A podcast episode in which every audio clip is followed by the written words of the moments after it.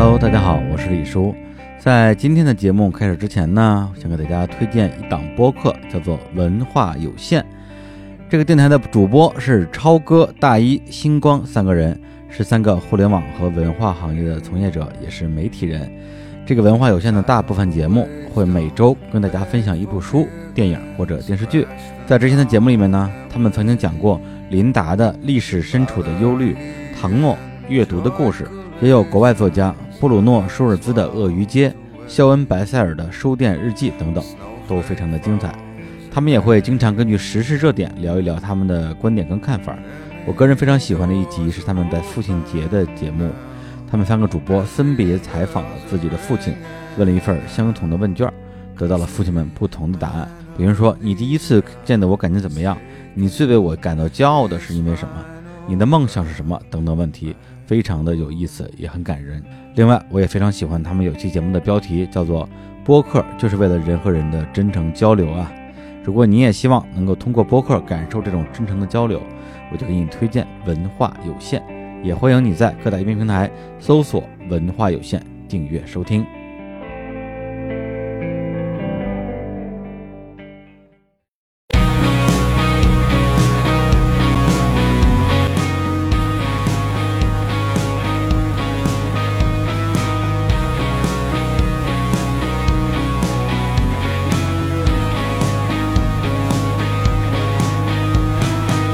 Hello，大家好，欢迎来到日坛公园，我是主持人李叔。今天我们这个录音室里来了两位老朋友，其中一位是在三年前了吧，哎，曾经做客过日坛的陆先生的主唱贝贝，哎，各位好，我是贝贝，我又来了。对，哎，另外一位呢是他的多年领导，多年好基友啊哎，也是他的经纪人曹佳，Hello，大家好，我是曹佳，陆先生经纪人，哎，李叔的好朋友。还真是真是，咱们还真是都挺多年了。对，对，其实很多年这事儿看看怎么定义，呃，跟你们俩比那比不了。你们俩多少年了？十五什么认识十五年年了啊啊认识识15年了十五年，对不是你一共才多大岁数啊？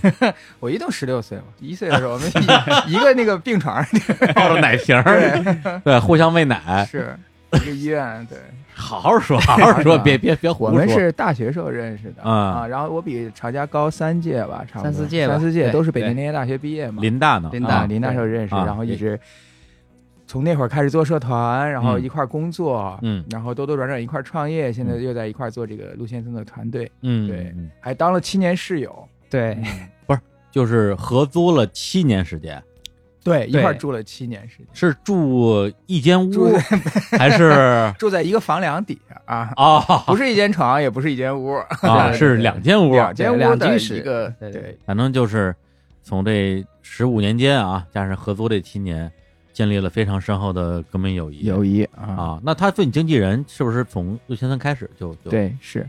因为超家之前也在很多乐队帮过忙吧，算是哈，其实没太有。没太有哈嗯，就是在音乐公司工作过啊，对。工，作。我们是因为陆先生成立的。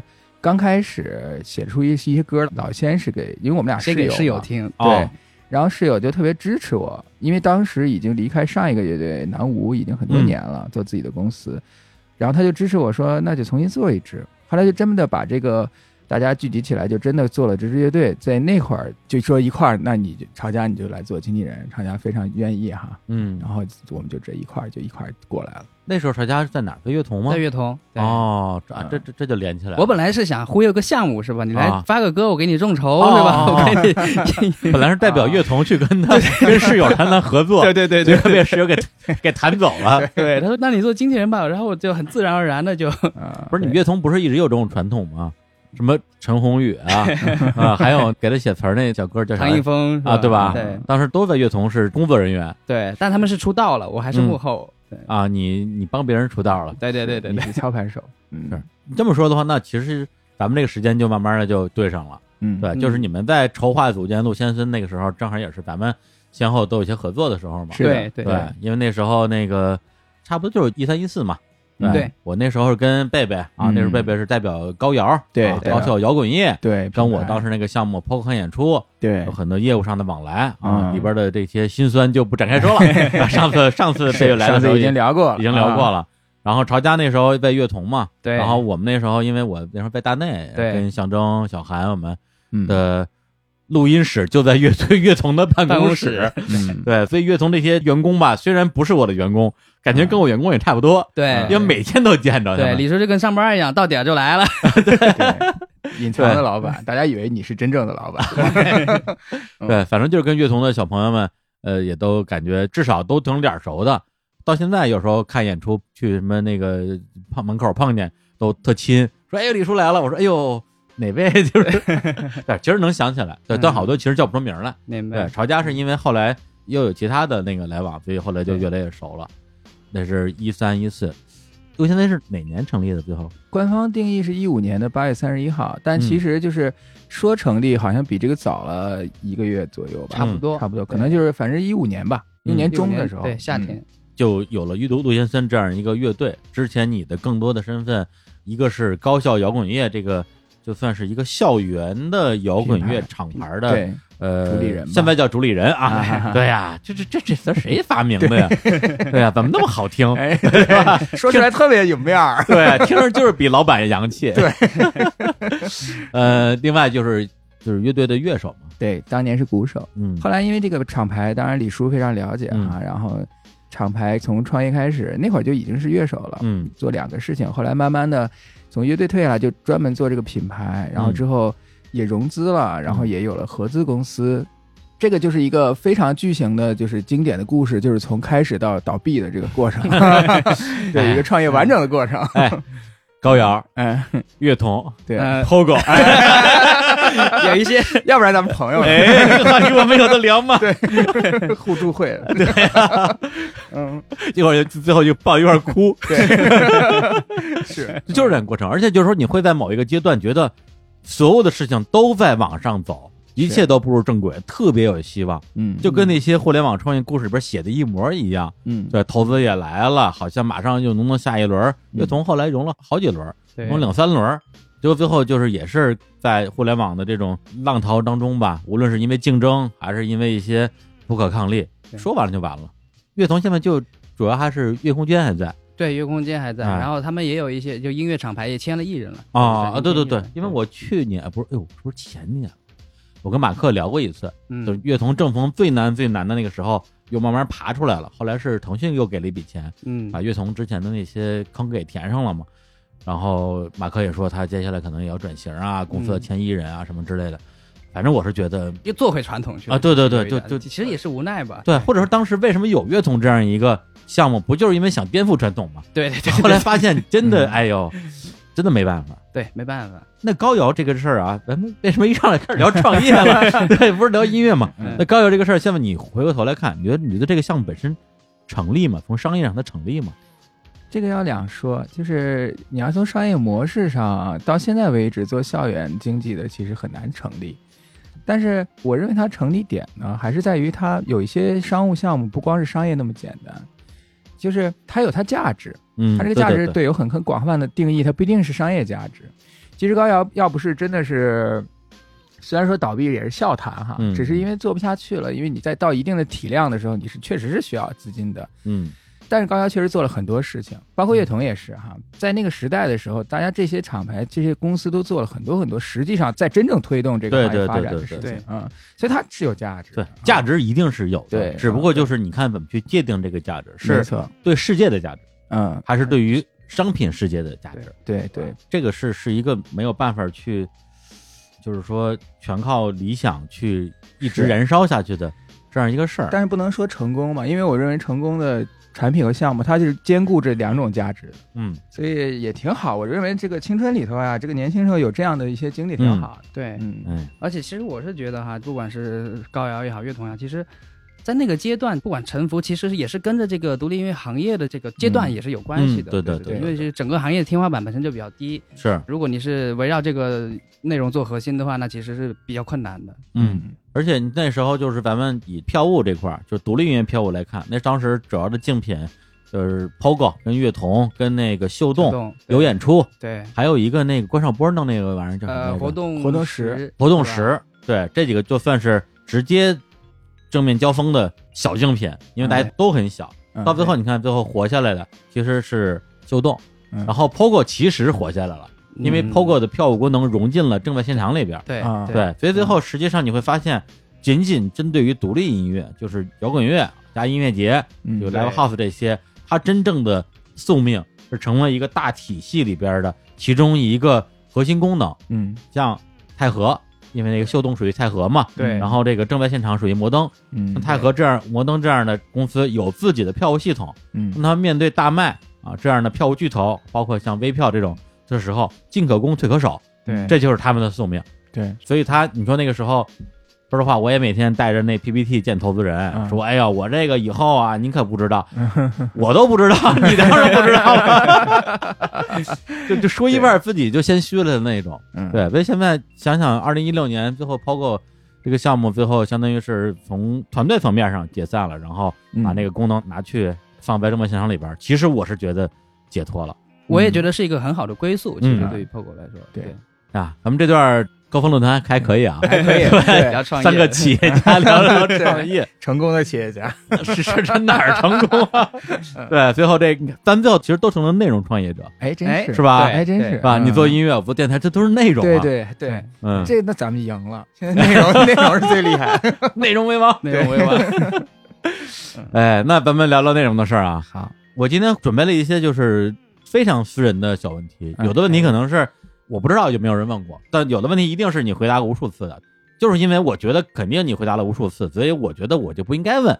但是我今天我觉得我为什么不能问？因为我没问过，是是是？吧？对，你当时从南屋出来，因为什么呀？哎哎 吉利 啊，这个问题一下哎上来，这个调性就定住了。哎，咱们今天今今天咱们得给真东西啊真东西我原来的采访也都是真东西，你不能这么说。啊！只不过因为跟李叔啊，跟咱们这个日产公园这个电台还是很熟悉的哈，对啊所以就是在这儿很放松，我说的都是实话，对，也没什么不能说的。呃，因为是这样，做一个团队呢，就是人和人之间的交流，势必会有问题的。嗯因为机器跟机器之间是不会有问题，人跟机器之间也不会有问题，人跟人的合作的工作肯定会有问题。嗯所以，像作乐队来说，大家年轻的时候去朝夕相处，会把很多问题更放大化。嗯。其实倒并不是说我这个团队的人彼此之间会有什么那么大的这个不可调和，嗯。是因为在一个结构到了一定程度的时候，你要面临一些东西的时候，它就势必会会把这个结构给开始动摇它。嗯我当时离开也是因为，首先是我自己不太愉快，嗯。我个人是在这个团队里有点不太，因为我当时已经有自己的公司了。嗯。然后同时呢，这个乐队我也贡献了一些我自己的能量，嗯我已经我觉得我没有什么可贡献的了，在当时，嗯。再加上可能当时的这个团队的其他的朋友们的在一个发展理念上呀，嗯。还有这个对成员的规划上有一些不同。把你规划掉了。呃，没有我我是我是觉得，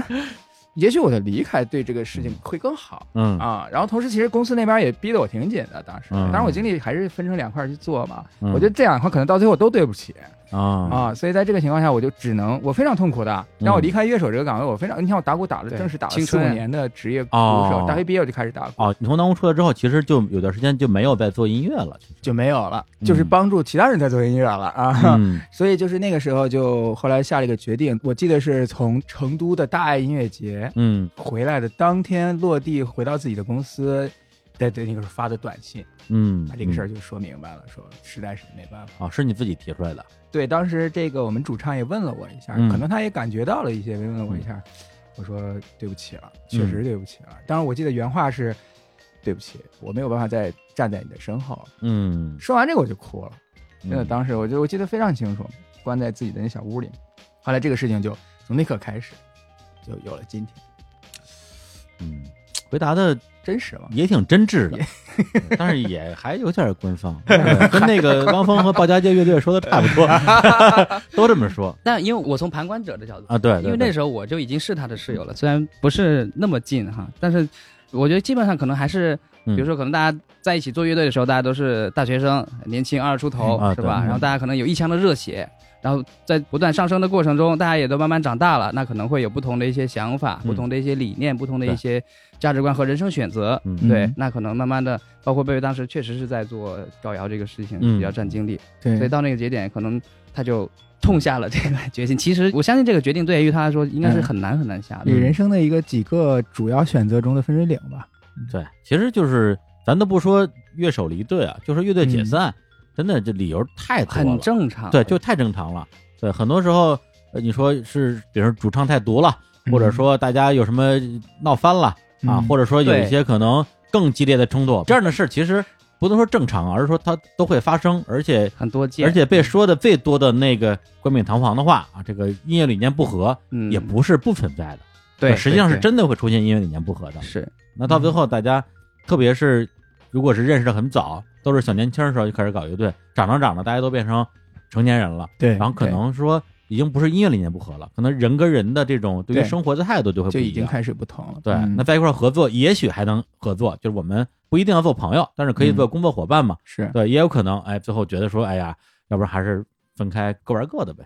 我现在觉得，得就是很高兴的一件事儿，就是还好南无啊，现在还是一直活跃在这个舞台上，并且越来越好。对这个让我就是挺高兴的啊！而且我跟老刘、跟南无现在的嗯成员们还是好朋友，嗯我觉得这是对的。最害怕就是你你离队了也好，你疏离也好，老死不相往来了，变成对立了，这就更可悲了。嗯，对。其实贝贝当年是和平分手，我觉得跟哦对那我算是和平分手，分手非常好对那非常好了。是。哎哎呀，这问题没 没有料啊猛料啊，没有料本来也没有料，真没劲，这个人太无聊了。对，要不然上综艺火不了呢，对，要不然来个世纪大和解火了。说呢，你看就是。哎，那咱们再往前推一步，就是当主唱这事儿，啊，因为当时你当主唱的时候，我内心深处其实还是有点小吃惊的，啊对，因为我知道你之前打鼓的嘛，嗯。对，但是觉得打鼓的离这个乐队站在最前面那个位置，可能还是有点儿不一样。对。再加上因为咱们正因为那时候还挺熟的，经常一起开会，是对，然后你代表高瑶给我们提供一些就服务没用的意见。啊，嗨，对，然后所以我对贝贝那时候的印象就是。这小胖子还挺 还挺狡猾的，啊，是这么哟，挺商务的是吧？你说你是这样看我的？不是啊，是夸你啊。啊，啊，是这是拐着弯夸你啊好。就是非常聪明的一个年轻的创业者，哎呦，然后呵，对，还把我们公司最漂亮的姑娘 啊，哎，当时这个这个，哎，这能说吗？啊，能说得过去了。啊，是是，但是我没想到你还记得这个事儿我。当然记得了，你们俩分手了，他把我微信都删了，我天哪！对，为什么呀？哎呀，那真是，那可能是你的问题。我我是清白的，我操！对，就是你们俩谈恋爱这事儿，当时会让我觉得说，哎呦，贝贝这孩子必有过人之处。对，因为那姑娘确实太漂亮了，对，哦确实是就是太漂亮了嗯。然后后来就是你刚开始做陆先锋的时候，你俩不是还在一块儿呢吗？嗯。然后当时还有时候一起聊聊天、开玩笑什么之类的。所以我当时就特纳闷儿，你是怎么想到你能够当主唱？包括因为你不光唱，你还要创作嘛。这个就跟很多媒体问的是一样。哎，没事，我回答一遍呗。回答也是一样的。其实，嗯你可以回答个不一样的嗯但是说实话实说，是因为我在南屋做鼓手的时候，其实自己也写东西。啊。但是都是写一些小东西啊、小片段、小歌。我从大学的时候就开始写了，其实曹家知道，但是从未想过自己这个作品要要变成个完整的东西发布出去，从来没有过这种想法，嗯只是就是自己对个人的一个调剂。嗯但是这些小东西呢，被很多身边朋友都记住了，这个让我很温暖。哦嗯，哦一提起大学时光，就说：“哎，贝贝，你有一个什么什么歌，嗯，什么什么？因为大学老演出嘛。”后来做鼓手的时候，我也在写，也从来没想过。但是当离开了鼓手身份以后，慢慢你在一些自己独处和跟大家朋友相处的过程里头，这些作品又突然显得非常非常的重要了。嗯因为你会发现啊，这些是你以为是寄托的东西，嗯它已经变成了一种反哺给予你自己的一个东西了。嗯，后来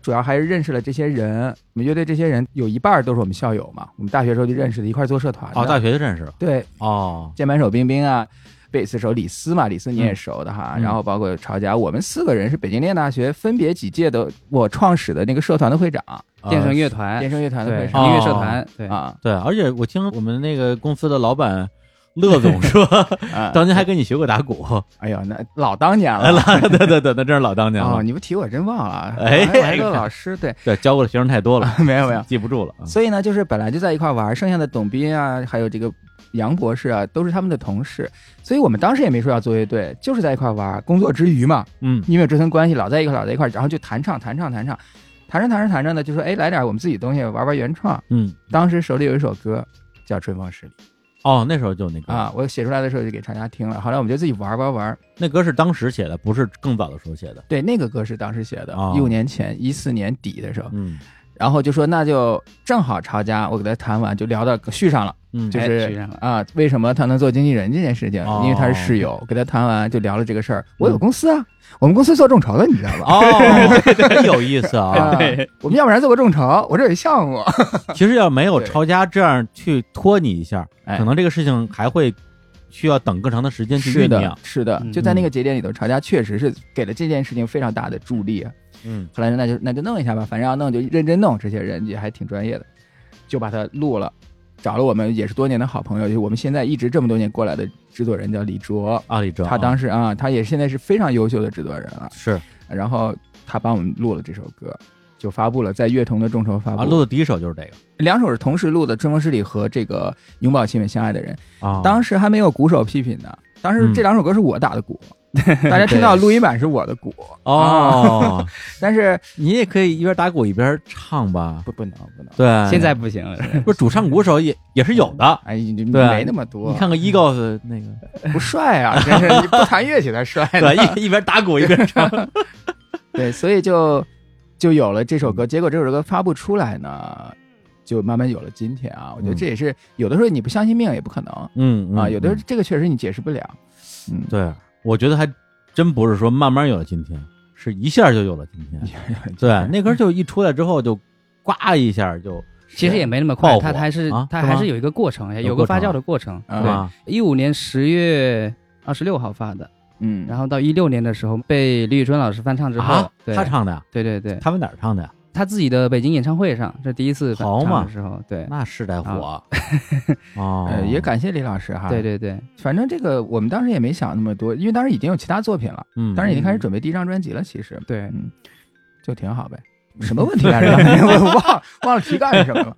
对，不是就说这歌是不是一夜爆火嘛？但是现在好，就是你仔细想想，很多感觉一夜爆火的歌背后其实也有一些推力，对，包括董小姐当时也是因为被翻唱了，是的，是的马，迪那歌好像也是被翻唱了，是的，是的，是的，然后就火起来了。但是他好像就是感觉他有点像一个那种火柴，就点了一下，对后边就自己烧起来了，嗯对对对，是的，就不是是只靠这一件事儿。对对嗯，对它是一个很综合的，而且那个时候我觉得也赶上了所谓的这种民谣啊，对民谣，再加上呃网易云，对，现在成了网易云了。嗯嗯 那时候好像大家都对于这种声音，对这种表达方式，对。特别的接受。对。对，所以就是，当然可能实际上顺序有先后，但对我来讲，可能就是呃陆先森跟陈鸿宇，包括陈丽，再往后一点什么房东的猫、嗯谢春花，嗯差不多，就好像那一批一个一个一个就就全冒出来了。对嗯，是的，是的，都是二零一六年出的第一张，哦，对，这个我关注到了，啊，，对，果然是经纪人，哎，敏 敏感性确实啊。对，那咱们就不说别的，就《春风十里》这首歌，就是以我的一个音乐上的很浅薄的认知，我觉得把它归入民谣，你们觉得可以吗？哦，OK 啊，啊其实我们自己没有归类过，所以我们回答这个问题的时候，我们自己也也没有什么立场。但是要说实话，确实我在那个时，我是很喜欢民谣的，嗯，我个人是很喜欢民谣的。我觉得民谣是一种载体和方式。嗯当然，你说这些作品，包括现在我们新发的专辑那些歌，你把它归成民谣，有点牵强了，有一些嗯编曲上有点牵强了。嗯嗯但是你要说它是，它也是。你想嗯它是啥，它就是啥。嗯当然，大家说民谣也挺 OK 的。回到刚才那个想法，我也想聊一聊，就是你要说它一首歌爆火，它也有一定的机缘巧合，嗯但是我觉得还有很多东西是积累的一种展现。嗯就是你可能是我后来曹佳也经常跟我聊说这些作品，因为第一张专辑一半以上的作品都是大学时候的作品，其实哦，整理归类，重新把它这个编曲。我觉得它是一个十年的光景，就十几年在不嗯。断的用这种方式再去表达的这个情况之下，嗯。到了有一天，有一首作品出现，他把这些东西全部浓缩在一个早晨了，嗯。是吧？揉进一个清晨的时候，嗯。它其实背后还是有一些能量的。我相信很多音乐人的自己的这个比较成功的、嗯。比较受关注的一些作品吧，嗯。都是背后还是有一些长时间积累存在的，没有真真正正的说你天上掉下来一个，你一下嗯。你生出来一睁眼一首作品封顶了嗯，的那种情况。嗯，对。但是从当时的感觉来讲，确实是一个新的乐队，嗯，然后第一张专辑恨不得就第一首歌，后来就成了一个。我不知道网易云当时的评论是多少，怎么也十几万，差不多，感觉就那种体量的大金曲。嗯对，那时候心情是怎么样？是觉得 意外吗？你觉得？我个人的心情是挺三个阶段，一开始是挺高兴的，挺感动的，嗯挺激动的啊激动啊，然后第二个慢慢开始受宠若惊，觉得。觉得被大家这种在这个歌里听到这么多的故事哈，嗯我觉得哎，感受到了音乐这个东西的哦啊，你是在在评论区写故事是吧？因为在当时我们是看的，啊，后来真是看不过来了那个对对对。但是我们发现，哎呦，一万条评论有一万个真正不同的故事，大家这个顶个留言板一样，嗯，对对，对根本不说这个歌，说的都是自己，都是自己的对，都是在那儿写，这就是网云的社区对氛围对，嘛。对 看对很成功。但是确实我们从这看到了很多很多很多很多。嗯。后来再往后，就变得很平静，就把这个歌放下了，嗯。因为还有新的作品要出现。其实，因为大家关注陆先生的话，也都会围绕这个作品去嗯嗯。产生很多的这个讨论哈，包括到一定的时候会有一些负面的声音出现，什么声音呢？很多吧，我觉得有大家也听不惯的嘛。不是他所谓听不惯，怎么说？就是别人说这歌我不喜欢，这很正常啊，这个不算是负面有一些更可能有一些更主观的一些评价，比如说矫揉造作啊，或者是说什么刻意，或者是之类吧哎，俗流俗吧，或者说这首歌对它不配这么火，就啊类似于对对对对这种是吧？对对对对，嗯。呃，会有，但是这个过程已经很漫长了。嗯，在听到这个时候，我们都发了第二张专辑了，所以 我们也不太在乎了。对，所以说这个为什么到今天作为主唱以后，我嗯。特别深刻的理解了当年老刘的心态了哦。啊，南无主唱心态。怎么说？我发现，特别是自己还是创作的人、写歌的人，又是主唱的时候，嗯，你会发现，你要承担的东西，你写出来的作品，你必须要有一个关注点。这个东西很容易有偏差，你要么你就关注这些来自于这些荣誉和反馈，嗯你就永远为了它去打造作品；嗯你要么你就关注你的作品，你只能二选一。然后通过这一系列的这些过程，五年五六年以来，觉得还是会有一些非常难过的时光、难熬的那些时光。嗯后来想了想，什么事情让我最快乐？在这个事儿里，嗯就是一个作品写出来到上升到排练到录完，这个过程非常快乐。嗯哦，那我觉得那这件事情我就应该为我的快乐而去而去做这件事儿，而不应该是因为我看到了一些东西，或者我听到了一些让我高兴或让我不高兴的声音嗯而去做这件事儿。所以这个心情慢慢的就踏实和平静了。嗯，要不然我们这样，我们我们放一下《春风十里》。放一对下，，因为上次贝贝第一次来的时候，我们放的是他那个专辑另外一首歌嘛，啊就没放《春风十里》。啊，对，因为我这歌太流俗了。没有，其实哎，我觉得确实是有这种心理，嗯，觉得说，哎，我是吧，我请一个这个艺人嗯啊过来，我就不放他最火的歌，啊对，就因为大家都放，我就不放。啊有时候会有这种为了显得自己好像与众不同，嗯呃，会做出的一些姿态吧。嗯对，所以我觉得我那时候还是太年轻了。对我们来听一下《春风十里》。好，对，是的。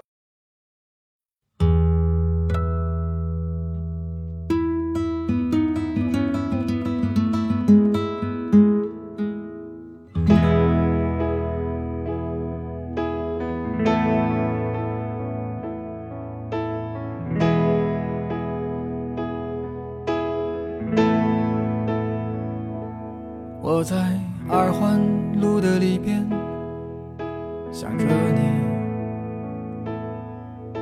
在远方的山上，春风十里。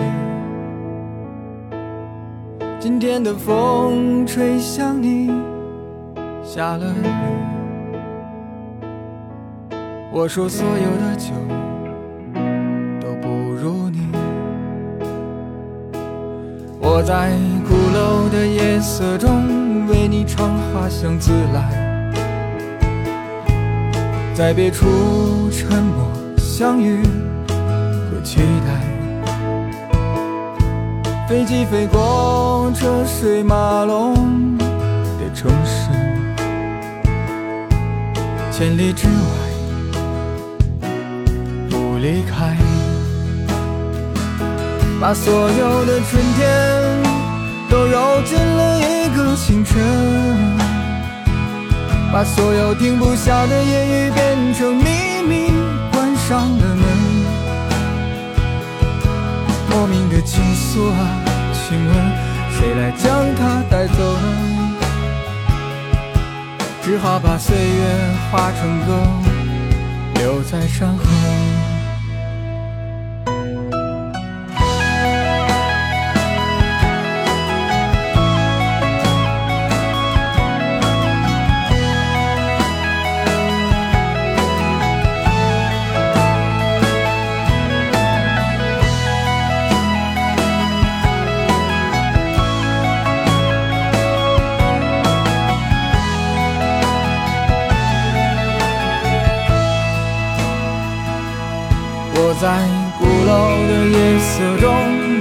繁花香自来，在别处沉默相遇和期待。飞机飞过车水马龙的城市，千里之外不离开，把所有的春天都揉进了一个清晨，把所有停不下的言语变成秘密，关上了门。莫名的情愫啊，请问谁来将它带走呢？只好把岁月化成歌，留在山河。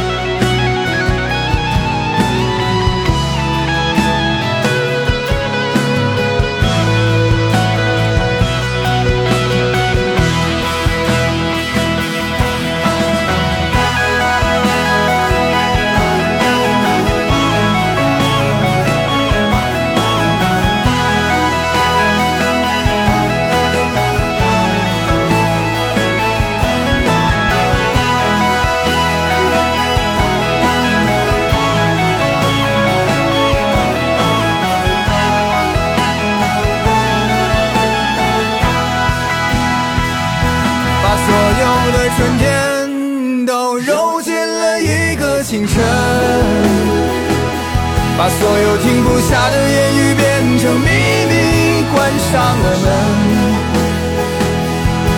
莫名的情愫啊，请问谁来将它带走呢？只好把岁月化成歌，留在山河。哎，好歌啊，好歌啊！谁的歌这么好听？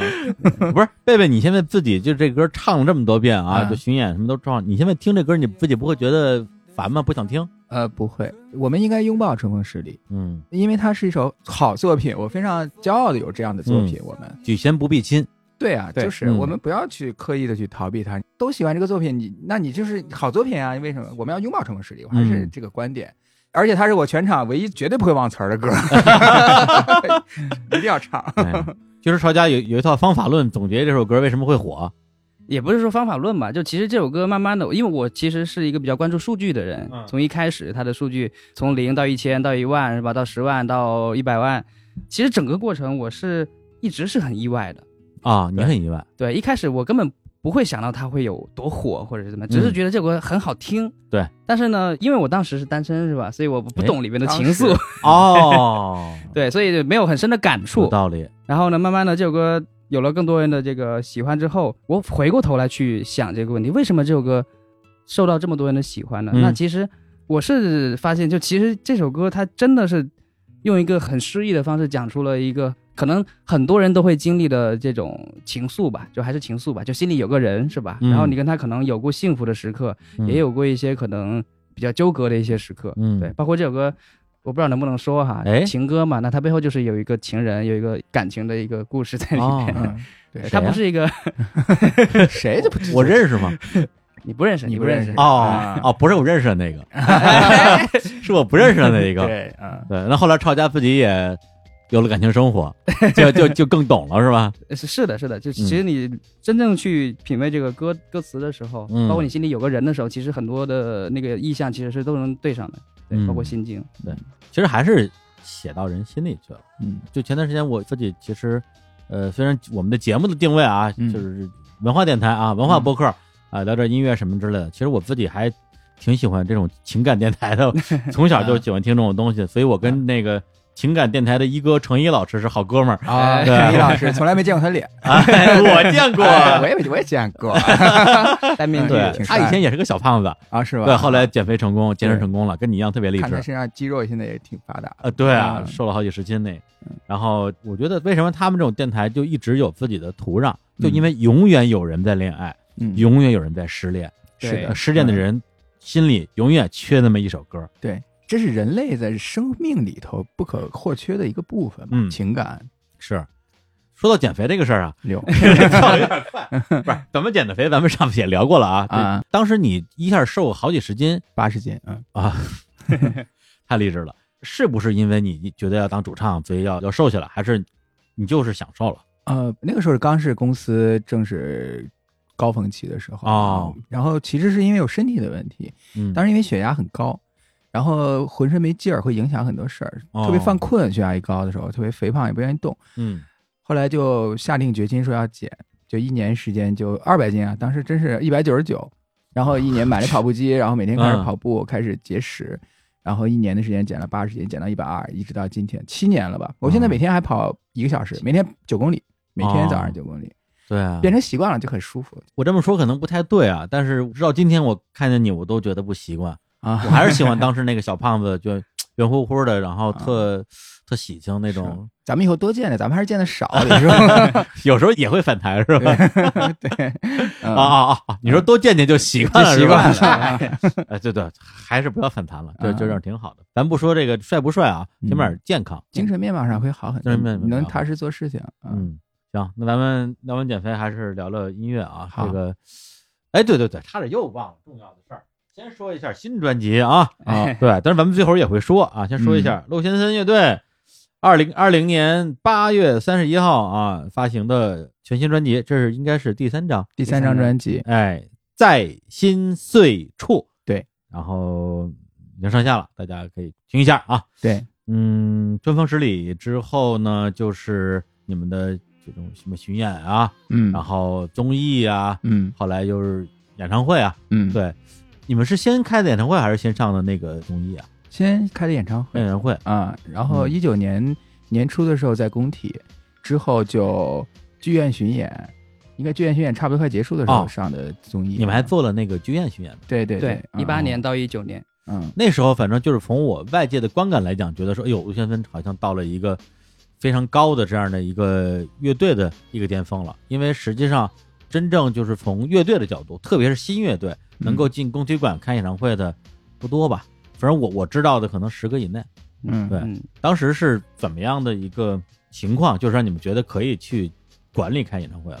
其实更多是我做的判断和决定。嗯，对，其实从乐队成立的第一天，我就跟他们就聊过嘛，嗯就是那可能你们几个专注在做音乐上的事情，嗯那在在音乐这条领域，你们可以追求一个更好的目标。嗯那在商业这方面呢，那我来，你这么厉害呢？，对我也会有商业上的目标哎。呀，这其实就是两个维度吧，啊对，两个维度，两套标准，哎呀，对，来去衡量我们的工作。对，每一年呢，其实我们都会有工作计划，啊，就比如说音乐上，那是比如说是我们要出多少首歌，嗯然后我们要演多少场巡演演出。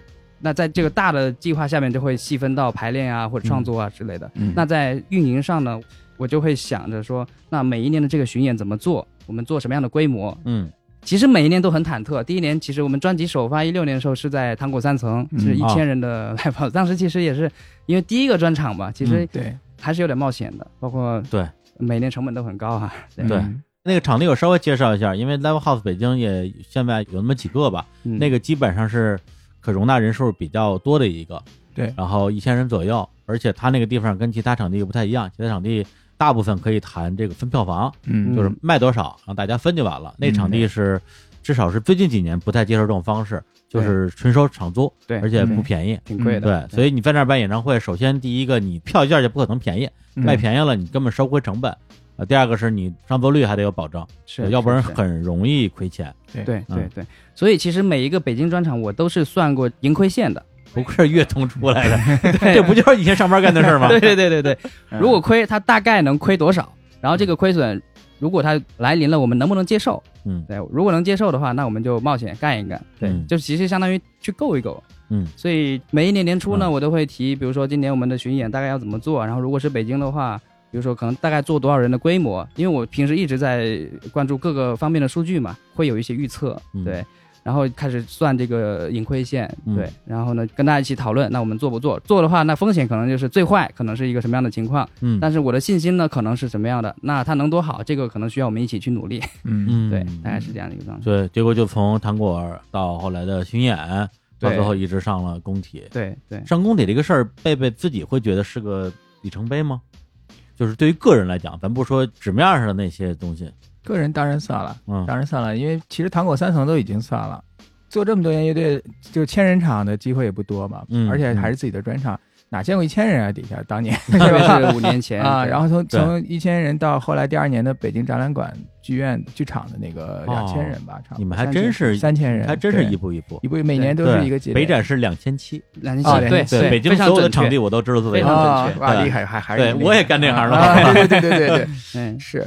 所以就像刚才曹家说的，按计划走吧，其实就是相当于也没有那么大的说，哎呦哇厉害了，是吧？哎哥们儿起来对了，更多的心情是，一个是我们完成了今年我们要做的事情，嗯。其实是很欣慰的。嗯，然后还有一个当然是觉得做这件事儿还是有价值的，而且没想到工体还是售罄的状态去做了这场的对其实也出乎了包括我所有人的意料。嗯。对我当时的把握是，我觉得工体最好能卖个七八成，然后亏损可能在某个线上差不多。啊，你们其实做好了小亏的兄弟们。对，而且确实是亏了，啊，真的每一场北京专场都亏了。不是就是售罄了都亏了吗？对对对，啊，是你们票价定的比较不是票价的问题，其实还是哦我们在制作上面的一些考量。因为哦呃，首先我们每一场北京场都会有这个弦乐或者是管弦乐团的一些合作，哦，我天，那这因为这 钱啊，对，包括可能一些就硬体上的吧，硬体上的一些制作啊，嗯工体馆那个场租当时多少钱？也贵，对，当时四十多，四十多万。对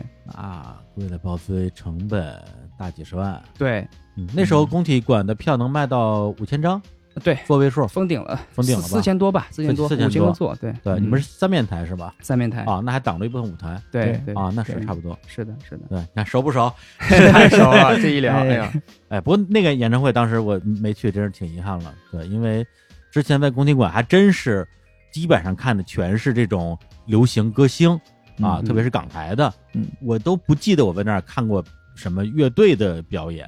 我们的头一年是淘宝计划，嗯，对是淘宝计划在工体头一年整，啊，我们还去看了我们乐队团建，然后说去看淘宝计划工体演唱会，对。啊哦，嗯。我想起来了，我工体看工体馆啊，工体嗯。看过一场，二零一六年还是一一五年那个麻油叶，啊，麻油叶跨年麻油叶啊是对。对，那是是在工体馆看的。是。嗯。对，哎，你看这个时间上就对上了，正好是独立音乐，嗯。就突然之间开始蓬勃，对出来那个对是。包括咱们就是广义上的独立音乐嗯。啊，民谣，嗯。呃再加上小清新嘛，那时候嗯。就流行说这个小清新嘛，嗯。就在那个时候能够被大家所接受，嗯。然后也愿意花钱去买票嘛，对，所以还挺好，挺幸运的吧？嗯。嗯。对，确实挺幸运，嗯，然后回来之后上了综艺。对，上了啊，这综艺这事儿现在回来看啊，因为已经过一年多了，就连嗯。今年这一季的那个啊，就是那个综艺嘛，是吧？对，呃，对乐队的那个综艺，嗯，对，因为你们也知道嘛，就是嗯这个青年小伙子啊，他们嗯他们也啊也上了对你们同一届，哎同一期，然后呢遭遇还还不如你们，神剪辑，对啊，就被剪辑了啊。我可以说，嗯，对我没有跟他们签合约，对我甚至可以骂，对我想说啥说啥。然后你们在合约范围内，现在可以发表什么样的一个感想呢？就是那个感受吧。呃，我们都是个人观点哈，嗯。你就是从经历的角度去讲这件事情。嗯。首先，我们站在行业的角度去看这个事儿呢，它一定是个好事情啊，对吧？这你不可否认，这个节目的出现嗯，带动了整个的这个市场繁荣，不光是带动了那些上了节目的对儿，对，还有一些新的乐队、新的作品，还有这个整个市场的打开。嗯，就说出圈这件事情嘛，嗯。对吧？你让更多那个以前根本就不知道这个事情的人开始涉及到和热爱上这件事儿，对，这绝对是一个好事情。因为没有这个节目，也会有另外一个节目出现在这个市场节点的时候，对吧？嗯它的功劳还是要要肯定功不可没。哎嗯对，但是呢，啊。但是还有但是呢 我们当然这个节目呈现，我我觉得其实是出乎我们的意料的，是的因为我们嗯其实也没有预想过他会以一个什么样的呈现方式。嗯对，而且说实话呢，说真话，其实上这个节目，我们也没有太发挥好，这是真的，我们没有没有做的很好。就我们非常虚心的接受这个我们自己的问题哈，嗯对，呃，因为带了一些惯性，你知道吧？人嘛，咱们工体刚上完，对不对？咣咣咣，昨天头一天晚上在沈阳大剧院，对不对？大剧场千人场演完，第二天飞过来，是不是还带着那种哎，哎，意气风发，带着那种刚演唱会那种感觉，兴奋，哎，有劲儿。这个节目光一上，是不是全场这个那个的，根本就没有把这件事情剥离开。嗯，它不是这样的，综艺节目不是它应该不是这样。我们现在知道，当然不是。对，所以节目，嗯，所以有很多我们没有做的太好的地方。嗯，当然话说回来，在第一期的时候，我相信从整个节目制作组啊，到艺人呀，到这个观众，大家其实也都是懵逼状态。说实话，都是在一个试水的状态嘛。嗯。我们还是感谢他的，因为如果没有这档节目，我们可能还是带着这种莫名其妙所谓的虚荣和虚荣心，嗯，走下去，直到有一天摔得更狠，结果没想到就直接摔在了综艺的舞台上，也不算摔吧，反正这就是经历嘛，你必须要弄这一下，嗯，也印证了一下，摆正了我们一下，所以从这个开始到新专辑的发布这中间的过程，又加上一连串的这个疫情。整个我们的心态现在变得非常成熟，嗯，也让我们在音乐上真真正正的踏实下来，去钻了第三张专辑出来，嗯，因为现在你是倒过头来看嘛，嗯，当时比如说在这综艺上，呃，无论是发挥不好，还是说最后成绩欠佳，嗯，再包括最后播出来的那个效果，嗯，也是一个感觉不会给乐队加分的，嗯，那样的一个画面嘛。那个时候你，比如说你在第一次看到这个节目播出的时候，你心里会觉得是一个打击吗？我心里挺生气的，我说实话，我第一次看到，对啊，这就是真实的想法。对，他我很生气，因为我的生气来自于，一个是我对自己的生气，我说我干嘛呢？我在台上，其实有点尬哈。然后第二个是，我觉得我没想到他是这样的一个呈现方式，在台上聊了四十多分钟，张爱东老师聊的那些东西，我们非常开心。其实是因为讲了一些实际上他的那种感受。我不知道他是故意的还是节目效果，也许人家就是这么操作的吧。反正就是播出来的是有一些片面的一些东西的呈现。对我无所谓啊，我们参加了，我们就得接受这样的结果。他们就是这么操作的，他们到今年第二季也还是这么操作的，这这就是他们的操作方式啊。对，这这代表他们的审美啊，愿打愿挨的一个事情嘛。所以你你也不能怪谁，但只是这件事情带来的影响还是有很多面的啊。一个是生气，当时第一次看到，后来慢慢的就觉得。你生气也没什么，你生这气干嘛？后来就接受，你要接受他。那你得跟小伙子聊聊，是吧？他到现在还生气呢，而且我觉得他会永远生气啊。因为我相信，在这个节目里头，大家各取所需。其实很多时候，人世间都是一场游戏，综艺太是一场剧情游戏了。是啊，就是你非要一个游戏之气，那你真是没啥必要。嗯，是。然后你要在这个里头看到一些东西，你要在这个里头，你要拿取一些东西才是对的。对，我们就拿取了我们的经验，我们拿取了一些哦。我们应该去做什么事情？嗯，我觉得我们就对，就够了，就足够了。当然，我也不能否认这个节目也带回来价值的呀。对，有什么价值？其实我们做了很多的反思吧。其实从方方面面，包因为我们听到了很多的不同的声音，那我们也会去在这个反思的过程中，真正找到自己可能真正的问题是什么。但同时，我们也去更坚定了，比如说哪一些不是我们的问题，就别人说的那些问题，我们到底真的是那样吗？是对我们真的是自我怀疑吗？就所谓真正的问题是什么呢？因为，比如说，如果是从当时有一些那个现场的那个什么点评说你们的问题就是不摇滚吗？但是，对呀，我们有摇滚的义务吗？是对呀，这个没有这个义务。对，我们是做音乐的。对呀，这个逻辑就非常简单。这个逻辑就是，比如大家现在提这个 real 这个东西，到底什么是 real 吧？嗯，我们是应该是长得就应该像乐队的乐队才是乐队。嗯，还是我们就是这样的生活方式？我们都是受教育这么多年，然后工作这么多年，对吧？这就是我们的表达方式，我们的谈吐。对，其实还是不同的人说不同的话，什么样的人做什么样的音乐嘛。你有很酷的个性，那你可以做很酷的音乐；但你平时就是一个很文质彬彬的、很平和的人，那你可能就做这样的音乐，嗯，做这样的表达。那表达的形式可能它有不同的风格的差异之分，对，嗯，那它可能也会有好坏之分，这个都没问题。那回过头来看，你的音乐是不是真诚的？你的音乐是不是有价值的？嗯，这个是客观的东西。你可以说不喜欢，对，你可以说他音乐上，哎，这个编曲怎么样？他这个制作怎么怎么样？但你说他很主观的去说这个音乐是垃圾，或者是这个音乐就是 low，或者是怎么着？这种词，这种词本身它除了表达了一个情绪之外，它没有任何内容。对，什么叫垃圾？什么叫 low？你说我垃圾，我说你垃圾，对，那这个是什么？但这东西就不是讨论，对，就完全就是纯人身攻击。对，对，包括你说这个，我觉得你东西不 real，啊，不真诚，那这个完全就是说。我质疑你的发心，对，你在揣测我的意图，对啊，但是你如何能揣测到我的意图呢？对，对，这都是一个纯扯淡的事儿。是，后来下来，其实想这种我们确实在这行业很多年，我们是跟这个行业成长起来的。对，而且你不是一个那种小崽儿，是对，一夜爆红，然后谁也不认识，啥也不懂，上来让人给削了。对，你在行业，你在圈混成，他还没他们呢。是对啊，那个节目，我发现台底下一大半咱们都认识。对啊，共过事儿。就是你说这个事儿吧，就在于。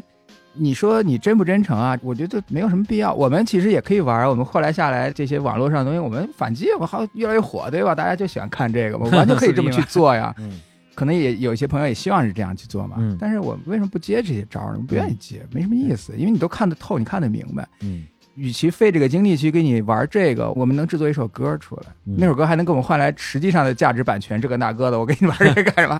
所以，因为这个东西它也是有个封口期的。互联网是没有记忆的嘛？好听众、坏听众的都是大家的自己历史的状态。一个节目它也不永远不可能火到，嗯，火到那么多年，它一别的东西会叠加，嗯，人的注意力都会被转移掉，嗯。那你是希望你在这个时候你得到是一开始手续是什么？你要留下来的东西是隽永的，嗯，而不是你的言论、你的姿态，那个根本不隽永，嗯。所以其实路来说，想了想，拍拍身上的土，嗯，我就继续往前走，往前走就完了，对，还是两条线，一条是说。在音乐上的线，一个是说在商业上的线，两条线并行着走。嗯，那当时会有一种整个乐队的那种势，然后被砸了一下的那种感觉吗？吵架觉得还是有的，而且而且这个这个感觉其实是慢慢的在深入的。嗯，对，一开始其实我也都在观察，到底它会有一个什么样的声音和什么样的声量，到底这个声量会持续多久，然后到底是什么人在抨击我们，嗯，然后什么人在支持我们，嗯。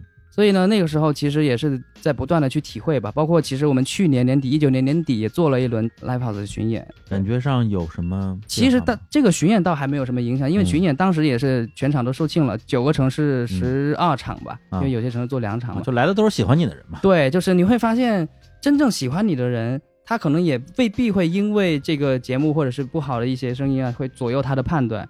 那真正不喜欢的人，他可能就有一个机会，有一个契机，就是说那。很多人都在骂他，那我也终于有机会，我我也借着这个时机，我也就多说你几句。对，这对本来我就不喜欢，终于给了机会可以跟着大家一块骂了。对，但还有一个很重要的一部分人其实是路人，是中间派。嗯，对，那路人可能在受这个节目的呈现的时候，那他一下子可能会路转黑，或者是怎么怎么样的。我觉得这个其实是一个我后来慢慢意识到的一个事情。哎，反正我是觉得，我感觉现在大家是不是由于这个网络过于发达？每天看到的全是一些相互攻击啊、撕扯呀，导致大家这个路转黑的门槛有点过低了。其实，因为比如说，可能从综艺这个节目，现在很多综艺嘛，那每一个综艺其实都要抢那个热搜，都要抢那个头条。那什么最有量呢？最有流量呢？那还是争议，有争议的东西。嗯，所以就很多节目，它可能多多少少都会往这个方向去，嗯，去设计。对，确实有很多节目都是这么干的。对，不是只有一个节目是这么干的。但是前两天我跟小虎，我们俩因为是在另外一个平台啊，叫云听，录了一档节目，叫《日常时光机》，听见一九九零，就聊九十年代流行音乐什么之类的。然后录到两千年的时候，我们俩就反正最后一期了，就放飞了，放飞到最后骂了十分钟吧，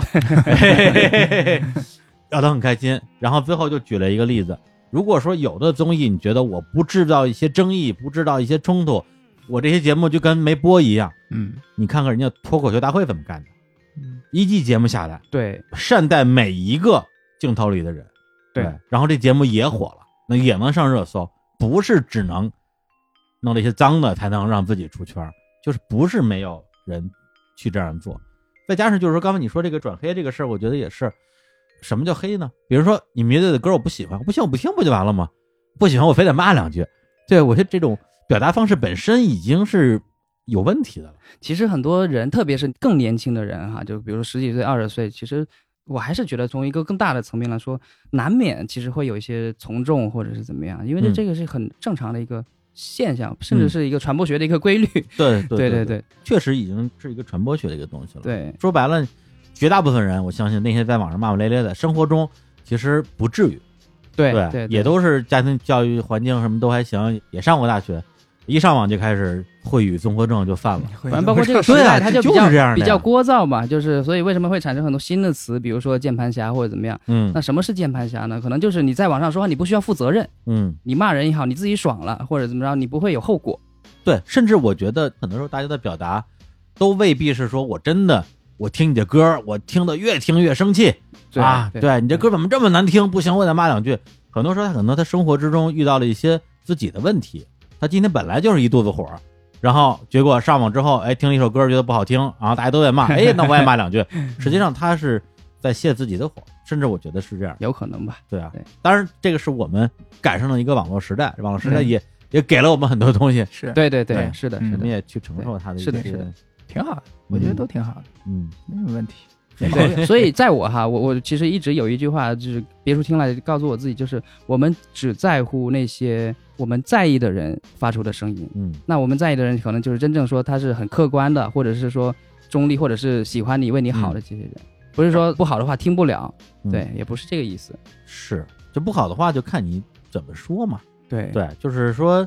咱们我觉得至少从理性层面上，不是说不能听意见的人，对意见肯定是可以接受的。但如果说本身对方的出发点就不是提意见，只是攻击的话，对这点上我我我是挺佩服贝贝的，就能够做到真的是说可以当成这个东西是不存在的，就是一些没有任何的意义的攻击。是，嗯，其实这个也简单，就是你不看就行。对，确实是因为。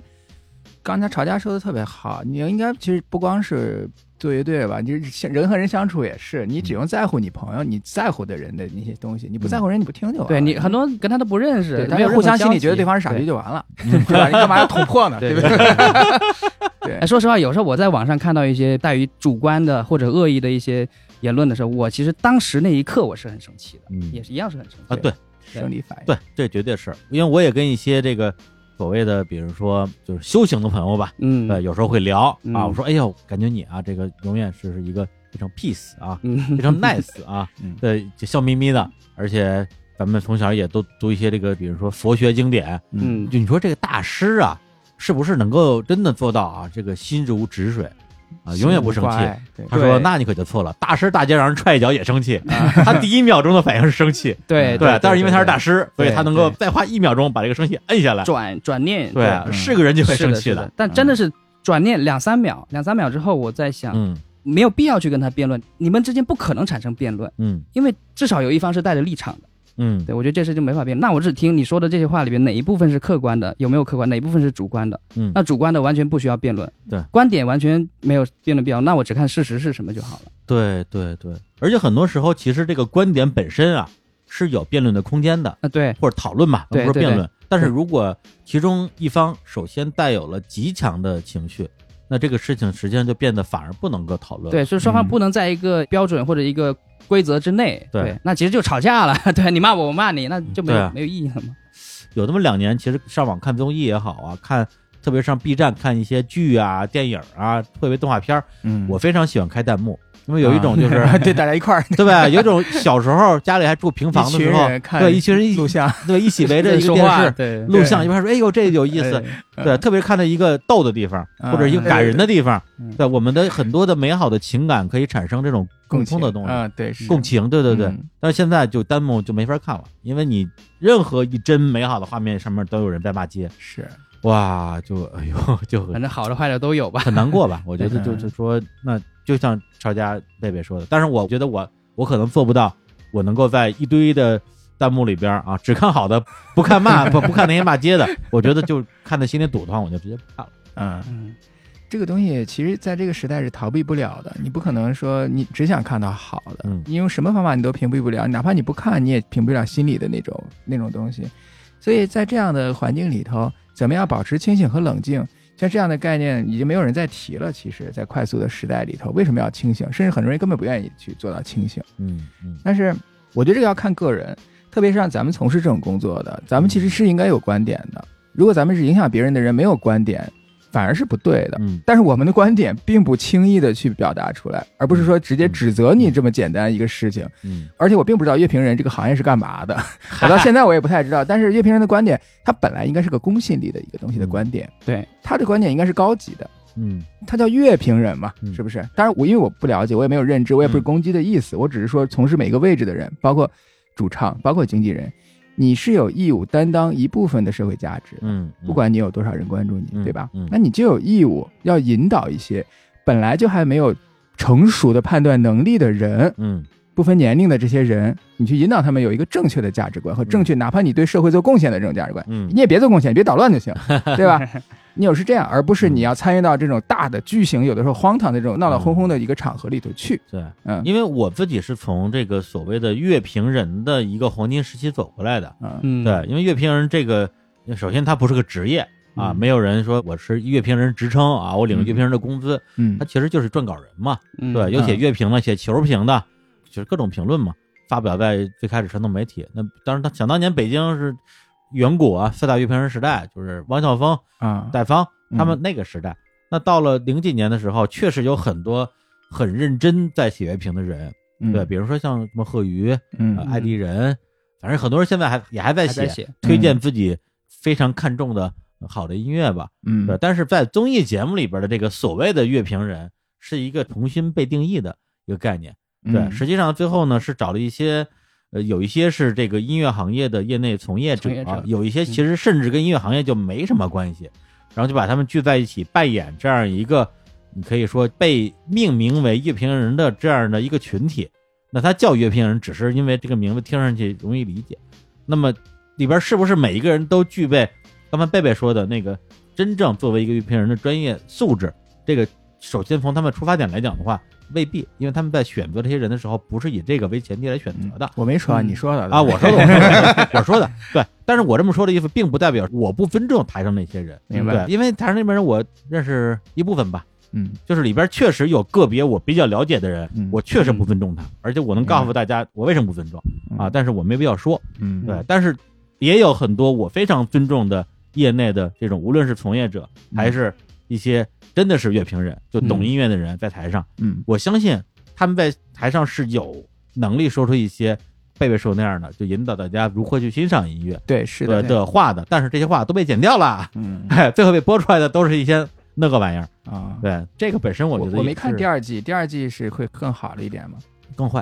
啊，嗯，幸亏没看，哎，这个嗯，话题聊的还是很深入的嘛。有有点深入，冒冷汗了。哎，对，把合约拿出来再看一看。没事儿，其实我也是觉得有些话吧，不是说要藏着掖着那么简单。有很多人会认为我这个人，嗯，就像你说狡猾，就是你用了一个词儿，我要正嗯皎洁吧，狡黠，就是倒也不是，只是有时候我觉得没有必要去投入一些成本跟你争一些事情。当然，有些朋友的工作是这个，他就需要有这样的东西。对。我们更多的是，因为其实像刚才聊到高瑶和咱们在那个时期做的这些事情，都是已经做过了这个行业体系几乎每一个链条的了。对，对从舞台导演到也签乐队，也帮别人乐队发专辑。当时咱们发了多少张专辑啊？嗯也售票，所有的这些链条的口我们都做过。我们深知在这个行业里的人的辛苦，我们也深知这些成长起来还能留在这个行业里的人，他一定有他自己独到的一些见解和能力。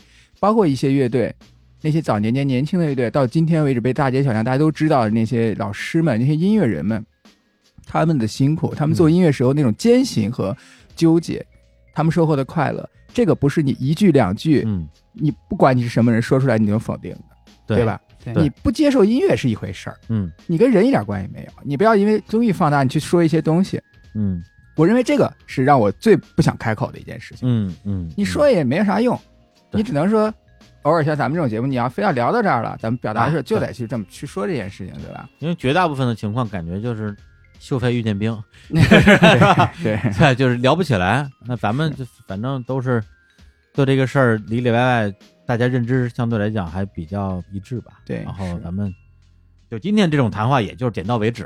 啊就这真正的东西，咱们 嗨，哎，咱们来听一首美好的音乐吧。二零一八年陆先生乐队第二张专辑《年华》里边的华华年，年，很容易念错，对，对这名字 锦瑟华年水与渡啊，月桥花艳锁窗朱户。啊，说啥呢？念诗了，开始华年的一个出处之一。哦，哎呀呀呀！听上华年这张专辑里边的第一首歌《与我轻轻唱》，哎，哦哎，也是非常喜欢这个歌。也是我这儿说一句，也不知道是好话是歹话，嗯也是陆先森乐队所有歌里边唯一一首加入了我的红心歌单的歌哦啊，就是我喜欢的，音乐。太好了，对太荣幸了，太荣幸了。我们太不容易了，这个。来听一下啊嗯，这首《与我轻轻唱》。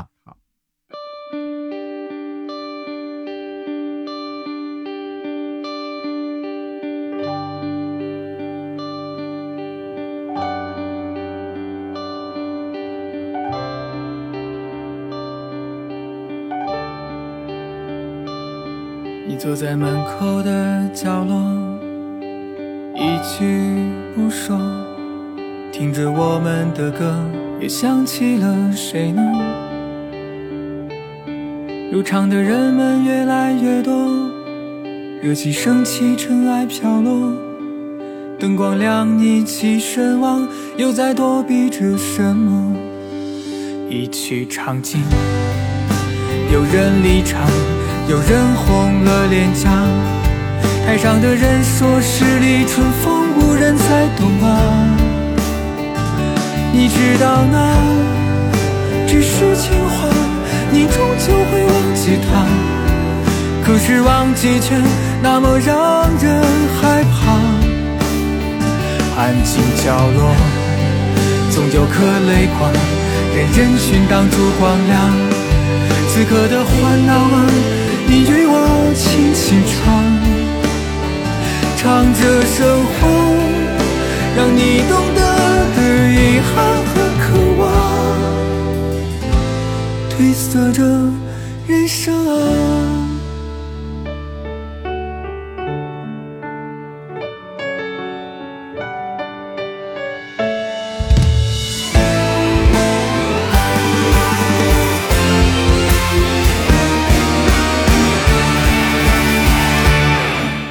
在门口的角落，一句不说，听着我们的歌，又想起了谁呢？入场的人们越来越多，热气升起，尘埃飘落，灯光亮，一起神往，又在躲避着什么？一曲唱尽，有人离场。有人红了脸颊，台上的人说十里春风无人再懂啊。你知道那只是情话，你终究会忘记他。可是忘记却那么让人害怕。安静角落，总有颗泪光，任人群挡住光亮。此刻的欢闹啊，你与我轻轻唱，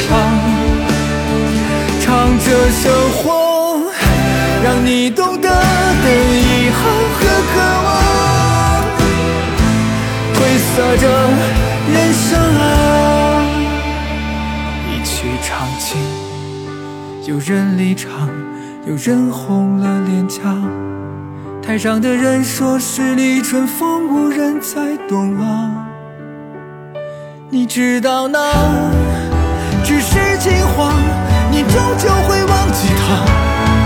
可是忘记却那么让人害怕。安静角落，总有颗泪光，任人群挡住光亮。此刻的欢闹啊，你与我轻轻唱，唱着生活，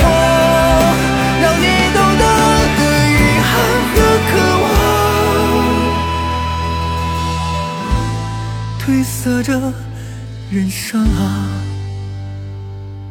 你坐在门口的角落啊，这歌我再说说。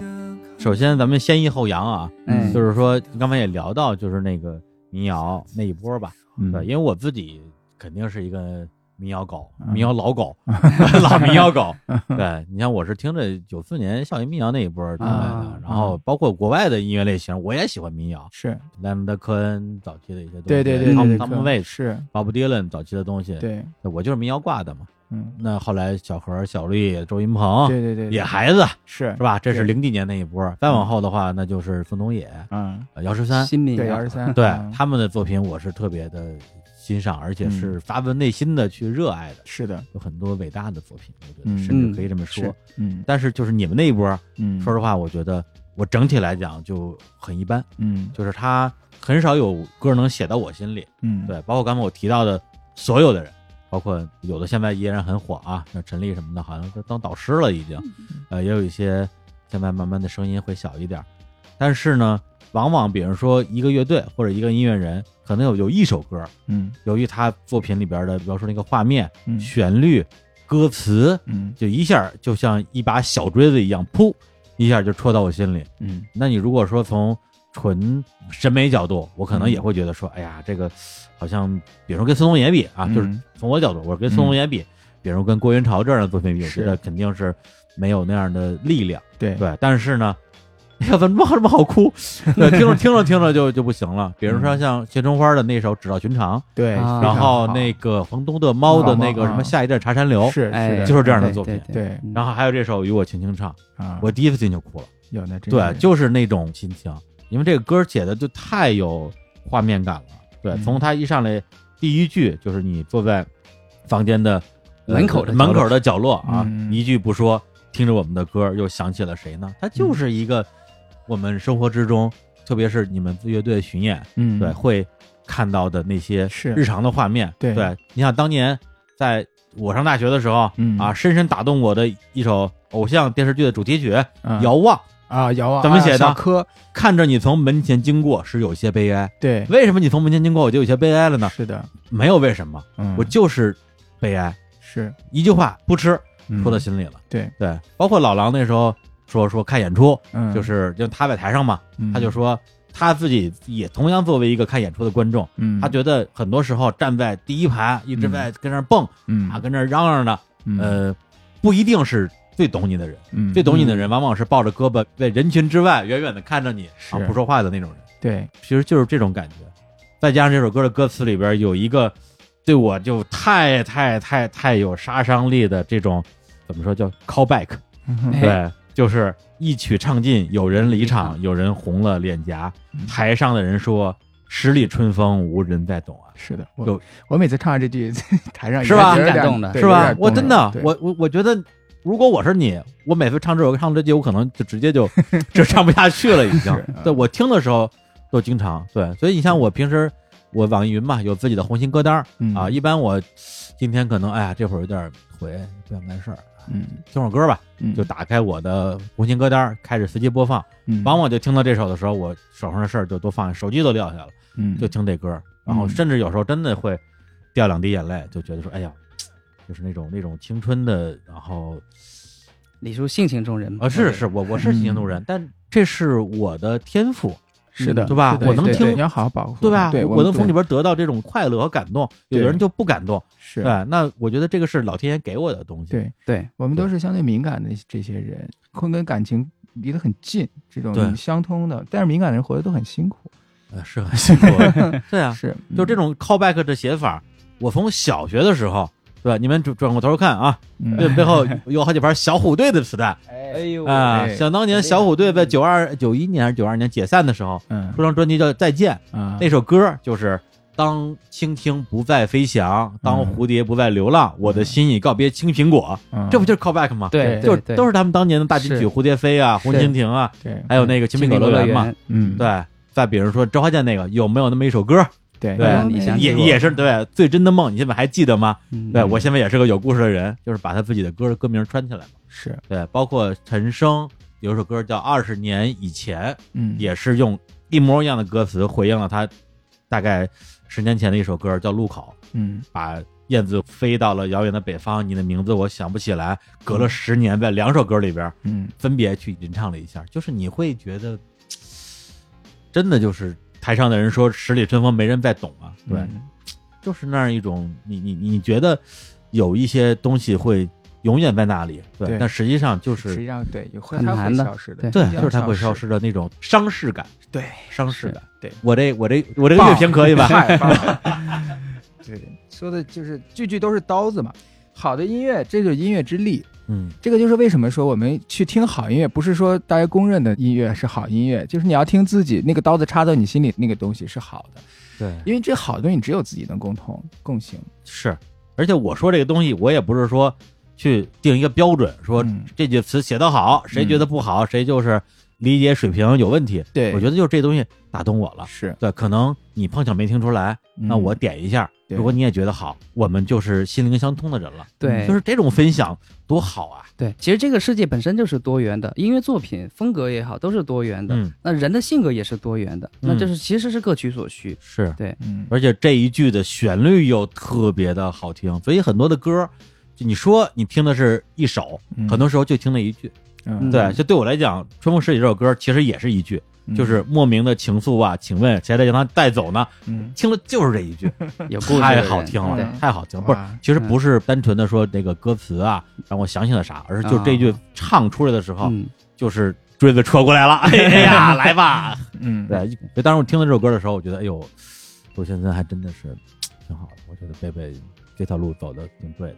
哎呀，这个也是这么多年受到像刚才李叔说的这样的话的这样的鼓舞，嗯才能走下来。因为其实对我来讲，做音乐，其实传家之道，对我来说，写作是一个比较纠结的过程。我是那种否定狗，无论写出 任何狗东西，怎么了？对，为什么要狗没有毛病，就是我是那种写出来的东西，第一刻我一定会否认它那种。啊？否定自己是吧？对不自我写完，信其实是不自信太。难听了。对，我自己会哦会这种，我需要一个别人给我一个第一反馈，对，告诉我他们的感觉，我才能标定它。因为我我永远抓不住我自己内心那个对的东西，嗯可能我跟这世界本来就有一些隔阂，就导致，当然这个工作我很喜欢，我终于做到了自己擅长并且喜欢的工作，因为这可能就是表达方式。所以像刚才这首歌《与我轻轻唱》里头这句话，其实我每次在台上唱，包括我自己写出来这句话的时候，嗯，就还是会被我自己的这样的东西而感动，被自己感动。当然啊，但是很好啊。但是他就是那样，他就是像刚才李叔基本上把这个就解释完了，就是我写的东西，就写的要说的这个意思。我觉得，哎呀，咱们真是太好了，能共情到，我真的非常的感动和感谢。是是，而且我就我想象了一下，就是在台下的你们的观众吧，就是能够听懂这一句，或者说能够感受到这一句的情感的人，然后你知道他们，他们特别可爱，他们就是这首歌刚发布，第二天刚发布完，每每唱到这首歌，还有他们会自己做手幅，那个手幅说“春风十里我我们懂”，就会因为这句话有专门的这样的手幅，每次十里春风我们懂。对，就这个非嗯。太感动了，因为像这样的点滴的，我们又是在这世界上角落里的那些不认识的人，嗯。在现场你买票过来，我好好给你唱歌，在这样的的过程里头建立的联系，这一个就可以足够嗯。让你坚强了。你可以不听什么这个声音那个声音的，你就为了这些东西而去做事情就足够了。是一个老词儿啊，我也不知道到底有多老，但是我看到这句话就是最近两年的事儿，叫什么“一人知我不恨天下”嘛，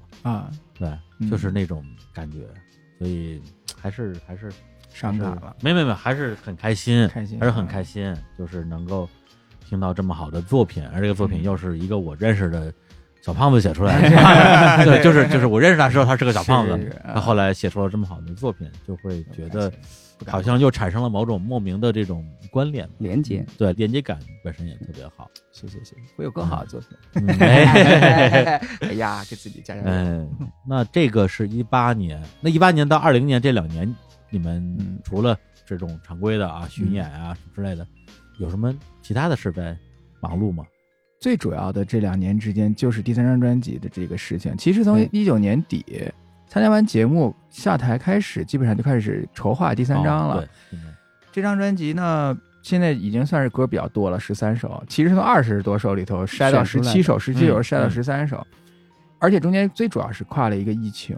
咱们这个岁数应该是经历过非典的、嗯啊，对对。典然后非典我正好是上大一嘛，也是印象深刻。北京比较严重，嗯，本来觉得一辈子遇上一个这个就已经挺那个什么的了，没想到嗨，还有，但是这个疫情是一个对于咱们这种人来说，还是很有很有对世界的共情，非常巨大的。不是像我们这种天生共情力比较强的人来讲，简直就是情绪上的巨型灾难。是的，天生敏感，是的是的对会加重一些事情，对，就每天被那种大锤子锤脑袋一样的感觉。对对。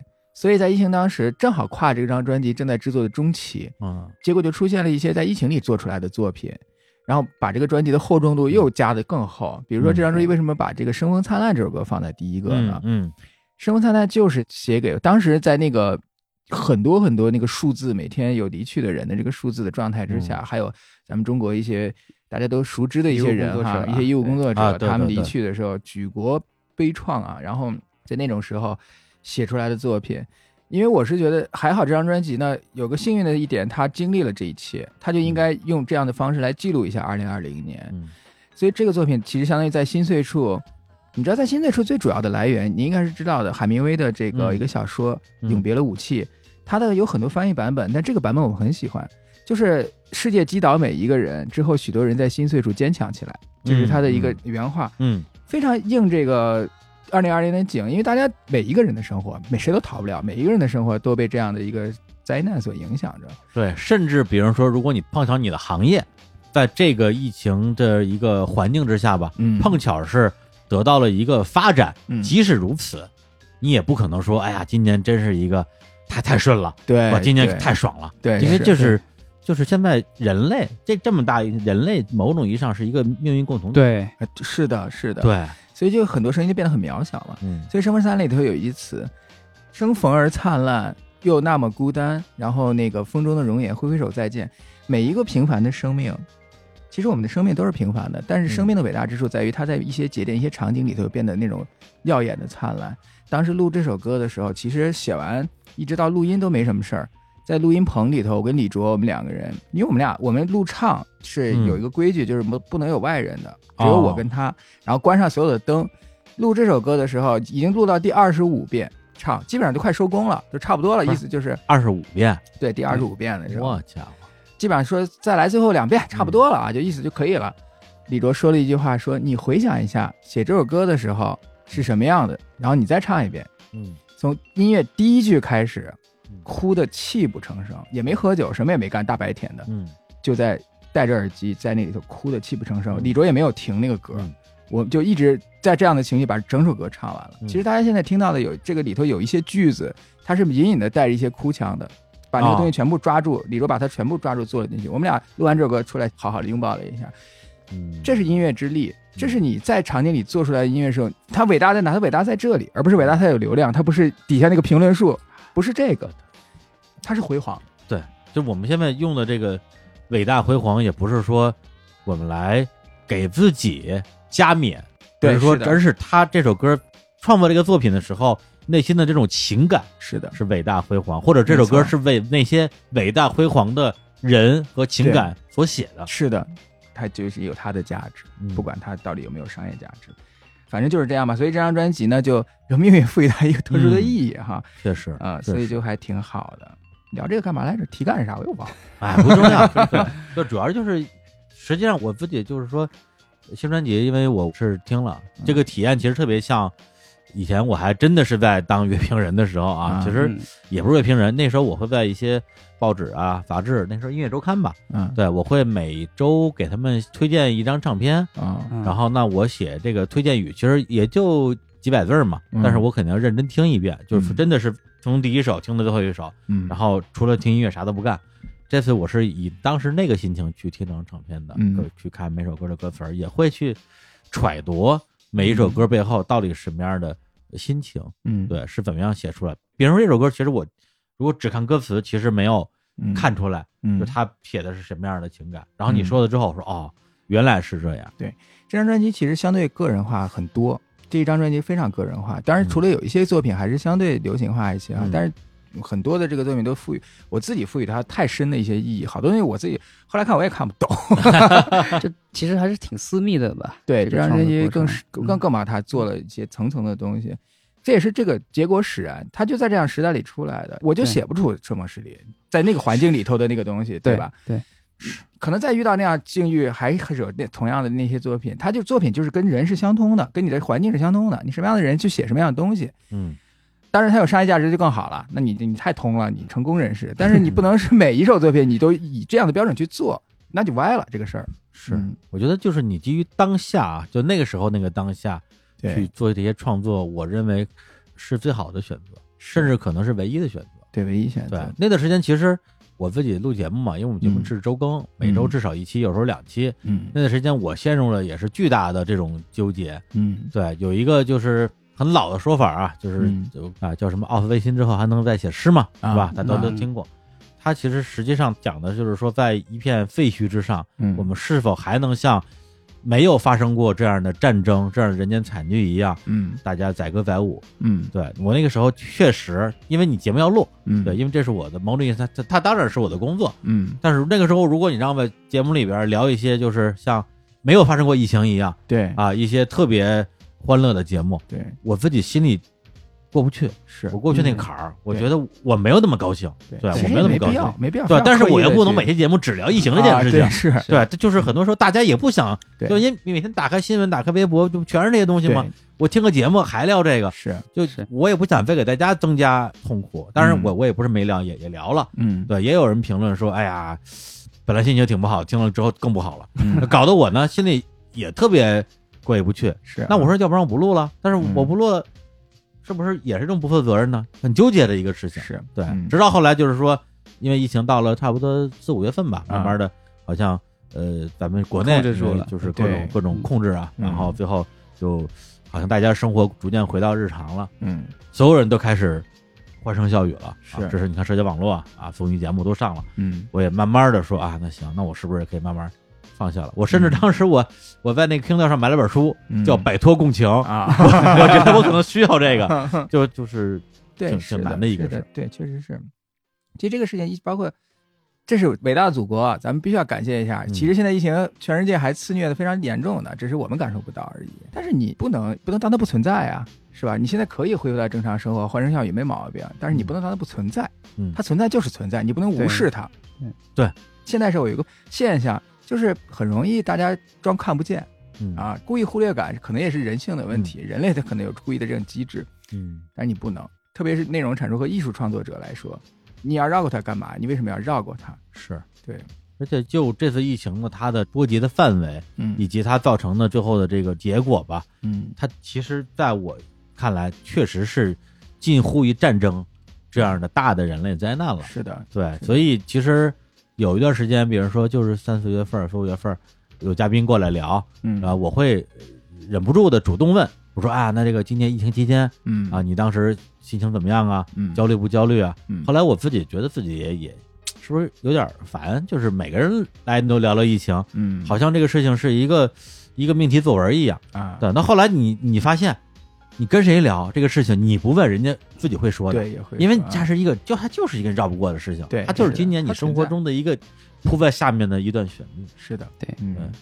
所以我们我们还是要珍惜当下哈，嗯对，珍惜当下生活，好好听好的音乐嘛。对，嗯我们要珍惜我们还能活着，活活活下去非常重要。对，反正一个是说我们至少，比如现在大家在呃北京，嗯在北京我们感觉还挺安全的。对，然后嗯因为我最近也一直在全国各地跑，嗯反正我去的地方肯定嗯整体感觉都比北京要更安全，对因为因为大家都不戴口罩，对是，对对对对是吧？对对对，咱咱们肯定都知道。对然后也会觉得说，会在这个疫情之后，让我们更加去看重生活中美好的部分。对对不美好的部分你就不看就好了。对对啊，微博老师这个方法很很有用，所以我把微博卸载了吗，就不看了就好了吗我。也不发朋友圈，对，是的，挺好的。能相爱的时候快去相爱，对，爱的就爱，对对，嗯能喝酒的时候喝，就开始就开始喝酒。对我说你那个酒啊，你还是要控制控制制。控制控制，我还啊行，我我还自律，我 我的我今天就没喝，你看，哎，是 刚才还问你说，哎，喝点儿。哎呦，贝贝老师居然拒绝了。越说越想喝，我跟你说，我一会儿就开一瓶。行，啊，那咱们录完节目喝点儿。没有。嗯哎，那今年我觉得反正能够让大家，就是能够让你们这样的小清新的 这个这种创作者也去关注一个更大的世界。我们其实就是观察在边缘，理解在高处，表达在当下。我们其实愿意一直做哎一个观察者，对，再说一遍。观察在边缘，理解在高处，表达在当下。哎呦，这是冯唐老师说的，应该是冯唐。冯唐，对，有，他还说过这么水平的话呢。嗯，冯唐，我还我还挺喜欢冯唐。哎呀，哎呀，你看，那我们这聊不下去了，完了，我们白聊做不了朋友了。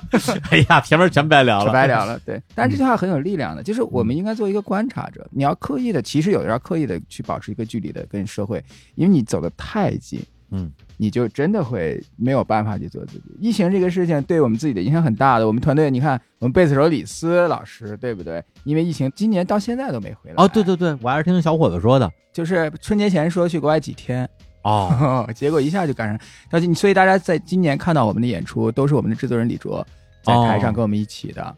对他来的影响是更直接嘛。今天来录节目之前，专门让我问个好，因为他今天他说他要在北京，哦他一定会来。你不让他来，他也会要求的，必须要来。对对成型了，，对是，所以就是你扣杀曹儿。啊，对，也是。完全一样的啊曹普曹普老师就也是。情况啊，回不来嘛，是，所以大家就是事儿闹的，会有直接影响到的。嗯。我们现在其实歌舞升平呢，其实我相信李斯心里也是非常难熬的，在那边心态上来说啊。有，对嗯。相当一长一段时间，嗯，就是希望他也加油吧，希望他归来。我们这作品里有有一首歌，嗯这张专辑叫《再唱一次这首歌好吗》，啊，其实就是写给他，从他的身上去延展到了这些告别。哎，为什么是从他身上？因为其实当时他要走的时候，没觉得他要这个回不来，只哦是我觉得 哎，回得来 啊，是没有回不来，对，就是说当时没说这么久没回来嘛当时就觉得写一首这种短暂告别的，从他身上看到了别的事儿，他就是个跳板，嗨，不是写给他，对 就是工具创作的工具，对，所以这个歌词就是说，我们就别说那么多告别的话，没用。等你再次回来，序幕拉开的时候，对吧？等我们老的时候，你还记得我们录的音乐？你跟你的三五好友，你那些老头老太太们一起爬上那些山坡，在那些夜光下，那些看着城市星星闪闪的时候，你脑海里你你能再哼起录的歌，哪怕一句，再唱一次这个东西，这是人生，嗯，这是音乐，这是我这是我，有没有那么一首歌，对。会让你那样的想起我？对是，对 就是是非常相近的一种一种情愫吧。是的，嗯，还是要在我们有限的生命之中创造一点点，哪怕是小小的美好的东西。是的，对，总得留点什么。哪天真挂了，那对的，也得留点什么吧。对，所以就是我们幸运的是能够有作品存世，对，你作品是隽永的，所以就说春风十里又回到最早那个话题，不逃避它，嗯，你不喜欢就不喜欢了，我们要拥抱春风十里，嗯。因为它就已经存世了，它比我们的价值要更久远，嗯。它已经从我们的手里脱离出的作品交给你们的时候，作品已经与我们无关了，嗯。我们所有的喜怒哀乐都由你们去分担，嗯。这也是张爱玲当年的嗯，对她自己文字的一个总结，我觉得特别对，就是这个意思。对。所以我觉得创作者是特别幸福的一嗯，些人，因为他有这个才华啊，或者是是一个能量，或者是表达方式，嗯用一种在这个年代能够被大家所理解的对，所谓的这种艺术表达，没错，把它表达出来。这其实艺术这个东西，你像比如说刚才咱们提到这个中国的古文诗学，对吧？嗯那些宋词唐诗，这个东西是这样，喜欢古诗词啊，喜欢嗯这个古代文学的人，是站在你的时光，你现在所处的时光节点，你回望千年的，嗯，你就生活在这个千年里，你跟这些人。你跟这些做古的那么些人，那些文人豪客们的是相通的，对他们写出来的东西，他们在什么状态里写出来，嗯你会突然你会懂得他们。对对喜欢科幻呀，喜欢未来的，你是站在节点，是展望千年以后的，所以你你人你总得有一些东西嗯是让你你需要跟世界达成一致的，某种意义上，你可以说我们跟他们是同处于一个时代的，没错，哎，对，这就是作品的伟大对。吧？你在一些宋词里，对吧？你比如说这个“月桥花苑”是吧？“锁窗朱户，只有春之处”是吧？“一川烟草，满城风絮没头黄”，你这个场景，嗯你站在那个江南的时候，嗯，江南正绿的时候，嗯你是不是它就是这样？他还长那样，它还长那样，对吧？应折柔条过千尺，柔条就是个柳树嘛。嗯文人送别的时候，折一个柳枝送给你。嗯他们站在那个河堤，就是今年无锡那个旁边，那是江南最腹地的时候，嗯折那个柳条送给你的你的朋友。应折柔条过千尺，相当于我折了柔条已经千尺了，我送别了这么多人，是不是跟嗯现在是一样的？我们嗯告别的朋友的时候，我们那是一模一样的。对，这个就是艺术的伟大之处就在这里。所以我相信我们在这个时代创造的东西，不是那些嗯谁谁谁能评论的，对吧？它留存于世的隽永，就是嗯记录了我们的时代，嗯记录我们时代的生活，记录了你个体。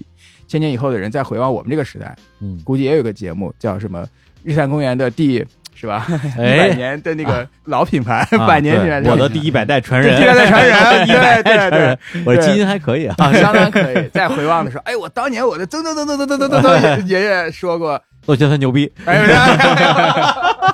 呦，家族是捧，家族是捧杀，对一代一代宗传宗接代是捧杀，真的很幸福，真的很幸福。是对我，我前段时间去趟上海嘛，然后见了一下我们那个日常公园的老朋友，就金承志，啊对，彩虹上团嘛。嗯，对，他说你说有时间咱们就是怎么着聊聊，我说聊聊，他说录音嘛，我说录什么音呀？不不录音，聊聊聊天聊聊天。我们俩聊了一口气聊了四五个小时吧，啊就是聊的就其实就跟咱们今天聊的主题很像，就是今嗯年疫情，创作，嗯是吧？所谓的平静，因为这个平静既有你自己的平静，也有别人眼中的平静。比如说嗯你们哎，是不是好久没有金曲了？嗯。对，嗯。或者说今年他们又上了综艺，什么嗯。又有一些呃，在别人眼中好像又翻红了，但这个啊。东西跟创作又有多大的关系呢？是。对，嗯。所以他实际上那天表达了一个让我觉得很重要的观点，就是说每个人他可能在内心都有很多的力量，嗯。对，这个力量有的时候是，比如说比较正向的，嗯。我想要去帮助别人，嗯。我想去传递美好；有的时候其实是比较负向的，对对我会怀疑自己，是是怀疑世界嗯。那么他去宣泄嗯自己这种压抑不住的力量的一个非常重要的方式，嗯就是创作。是然后对他来讲，最爽最爽的瞬间就是把这个作品写出来那个瞬间，哎对，对那是最爽的时候。是是对，然后在排练的时候就嗯就是继续爽，对一直排练一直爽。嗯对真等到这个东西录出来之后，网上去评论的时候，其实反而就过去了，过去了，对，反而是过去了。与自己无关了，嗯嗯，对，来，吵架说两句，你也说两句。说什么呢？吵架是冷静的，对我比较冷静，对，嗯比较理性。但其实我是，当然也有感性的一面啊。就是比如说，其实，在某一些时刻，比如说我自己听一些歌的时候，或者是我在看现场的时候，有时候也会热泪盈眶或者怎么样嗯。对，对，我觉得乔家做的事儿就是我当年做的事儿嘛。，对对对，唱片公司，我也那时候也也算经纪人，然后嗯做企划，对，当然对，现在回过头来讲做的多好，我觉得不见得啊，但是我赶上了很好的艺人，对，然后包括那个时代吧，时代，对对，赶上那个好时代了，嗯。我自己也觉得挺幸运的，能够在那个时候为整中国的你说是唱片行业或者音乐行业贡献一点小。其实也留下了很多这个传世的一些作品吧。恭逢其上，与有荣焉，有容易就是这种心太文化了，这个。其实包括日坛公园也是一样的，啊，嗯它也是个符号。这个时代，你看有这么多的人喜欢去听嗯。你白话是吧？因为你个小伙子老师。对，但这个是非常重要。你们嗯。传达的东西嗯，他们在听取你们的东西的这个嗯过程，包括我们也非常喜欢日坛公园，它也是一样的，这也是你的作品。嗯。嗯。对，一段非商业互吹，对对，因为确实确实谁也没给谁钱，是这算吹捧置换，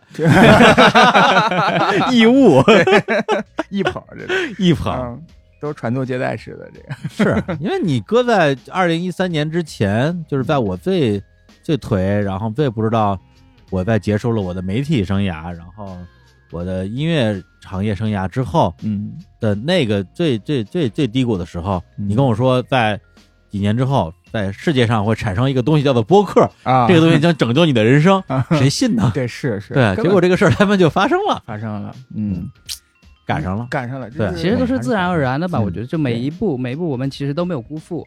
到某一个节点的时候，可能嗯。就有一个，可能把过往的一些经历其实都串起来了。嗯，对，过往的一些积累啊，你的人生阅历、你的嗯经验、你的视野，对嗯。你的兴趣、你的热爱这些东西。对。对真的是你赶上了，你就走上了一条新的路吧。对但是如果没赶上的话，有的人可能就真的就沉下去了，对对，对，就真的沉下去了。是嗯是。想想咱们还都是挺挺幸运的。其实我我我我要分享一个小事情啊，就哎其实，在应该是在二零一八年以前，我啊从来没有想过有一天我会成为职业的经纪人。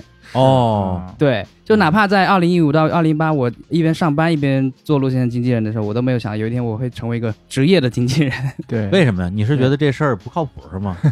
倒也不是吧，因为在我看来，就是嗯做经纪人也好，其实还是需要很多很多的这个机会或者是运气吧，或者是方方面面吧，嗯或者积累。从我的当时的一个人生或者职业规划里边，职业经纪人不是我一个非常就是清晰的一个选项。嗯其实我从乐童离开的时候，我就已经下定决心，或者是我决心再次离开音乐行业，去到别的行业去从事一些不同的工作。啊，对，对，你中间还去别的那没有，其实是回到高瑶，但是我们当时已经转型做新媒体了。哦，对，那在尝试新媒体。当时因为也是一个观点，就是说，那我业余时间我可以做陆先生的经纪人，我跟这个行业跟我的热爱已经有了一个连接了。嗯，那在我自己的工作和事业方面，其实我可以涉猎到更广的领域。嗯对是这样的一个想法。嗯。对。对，然后后来也是，其实是在上班的过程中，在那个公司内部也做一些内部孵化、内部创业，兜兜转转，包括我也在思考嘛，就是那又回到了一个自己最热爱，然后呢，可能经验上来说也最擅长，嗯。同时呢，它有可能往前持续发展的，在商业上有这个延续可能性的一个事情上。对。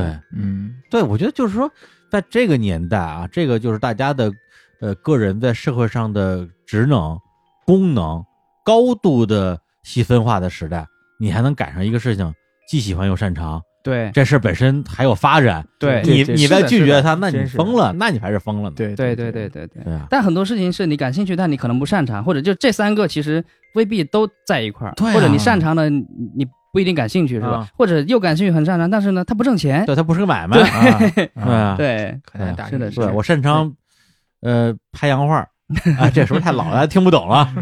对对，我擅长什么呀？反正就是有很多，因为我觉得每个人在出生的时候啊，嗯我这这个扯远了，我觉得都有一些天赋技能点。嗯，对比如说，我有可能我这辈子最强的天赋技能点就是跳舞，啊，但是我从来没有跳过舞。还没有开启，对，嗯或者说我最擅长的是可能是这个吹嘘，但是我这辈子也不可能去吹嘘。嗯。对，所以我永远没有机会打开我这个技能点。对。对，嗯。但是这些技能点不是说它不存在的。对嗯对，然后如果你运气好，你正好开盲盒，啪打开了，哎呦，我还我还会这个会这个呢，对对对对。好家伙，其实他有的，他写歌其实就是这样的。对啊对他从大学一直开始写歌，然后是只是从来不发表，只是给身边朋友唱。嗯，对，直到一六五年看这个节点是吧？我们嗯。尝试性的把它嗯。发出来。嗯。当时也对啊，我也没想过有一天会会从这个鼓手到主唱。我当时觉得我可能是未来职业规划不当鼓手了，就是当行业里头的 CEO 对这必须上市的，我这里面的一些渺茫的幻想。对，然后，但是嗯其实那个时候还是离音乐非常近，嗯就是你还是不想逃离这个行业嘛，你要离它近一点。然后父母当时也不是很支持。嗯然后当时当我记得什么老鼠爱大米，当时上大学的时候火的时候，嗯他们肯定都知道这些歌。我说我有一天我也会写一首大家都听得到的歌。我当时哎呦年轻气盛的，没想到这句话不是你的对标的是老二大米是吗？没有，就是他们的意思就是说你弄这些东西是吧？你没，用，对你得你要么你写你得这个上班儿我说那我我迟早的事儿，嗯我当时也没有什么，就 就是一个犟嘴嗯。到现在父母都是我的歌迷了。都是我们的歌迷，非常喜欢，到处跟这个大家去说呀、传播。你看这种转变，其实父母没错，你知道吧？但是现在想想啊，如果当时没坚持下来，嗯就像您说的技能点，嗯你没有机会再打开它的时候，对，那会儿其实你也不觉得遗憾，因为你根本就不知道不知道对啊。对，但是当你拥有的时候，你就知道它的珍贵了。对，说远了，嗯。嗯，反正，在二零一三、一四、一五，咱们那时候还是 CEO 对 CEO 的哎那种方式呢。对，我就玩命的我是乙方，啊，是你是乙方的 CEO 对，对，我就玩命的想压榨你，你就你就玩命的去去对逃避我的压榨，对。但是实际上我们那时候都没有找到自己真正擅长的事情，对，或者是更擅长、更热爱的事情。是的，结果后来我们都找到了，对真的对，这点还是真的挺共通的。巨大的幸运。对，非常大的幸运。嗯，而且也希望咱们各自在做的这个事情吧，就是我希望它能够有一个更良性、更健康，甚至是更好的一个发展。嗯，我相信，其实我们选的这条路其实都还是蛮难的。对嗯，从大的环境到个体来啊，说，对对对嗯对对，就因为我我最近这不是这日坛就就起来了吗？对。哎 对，就所以经常会被问到，就是我问你那种问题，嗯说，哎，为什么会成立这样一支乐队，会有这样的想法呢？然后我也会经常回答说，哎呀，创业的方向这么多，为什么会选择播客这样一个冷门的领域呢？嗯，我说我没有考虑过这件事情，我不是说我要创业了，哎，对，我来瞅一瞅，哎，对出发点播客是。不错，对，这买卖能做，不是，是因为我当时我就喜欢这个东西，对对是，我做的时候根本就没想过这玩意儿未来还能，都你都别说变成一个创业什么项目事业，我都没想过这东西能够让我不用再去上另外一份班儿，对是是是。就没想过这东西能赚钱，说到这儿，我要跟这期的听众要好好的讲一下李叔哈，哎就是这个，因为大家现在听到日坛公园是听到了，其实在这个日坛公园成立的过程，包括之前李叔就一直做了很多年的这个播客的这个网络电台的这个事业，百威大内嘛啊，对啊，其实这个品牌嗯一直在传达，不断的输出这种价值观，嗯自我的价值观跟你产生不同的这个角度的东西。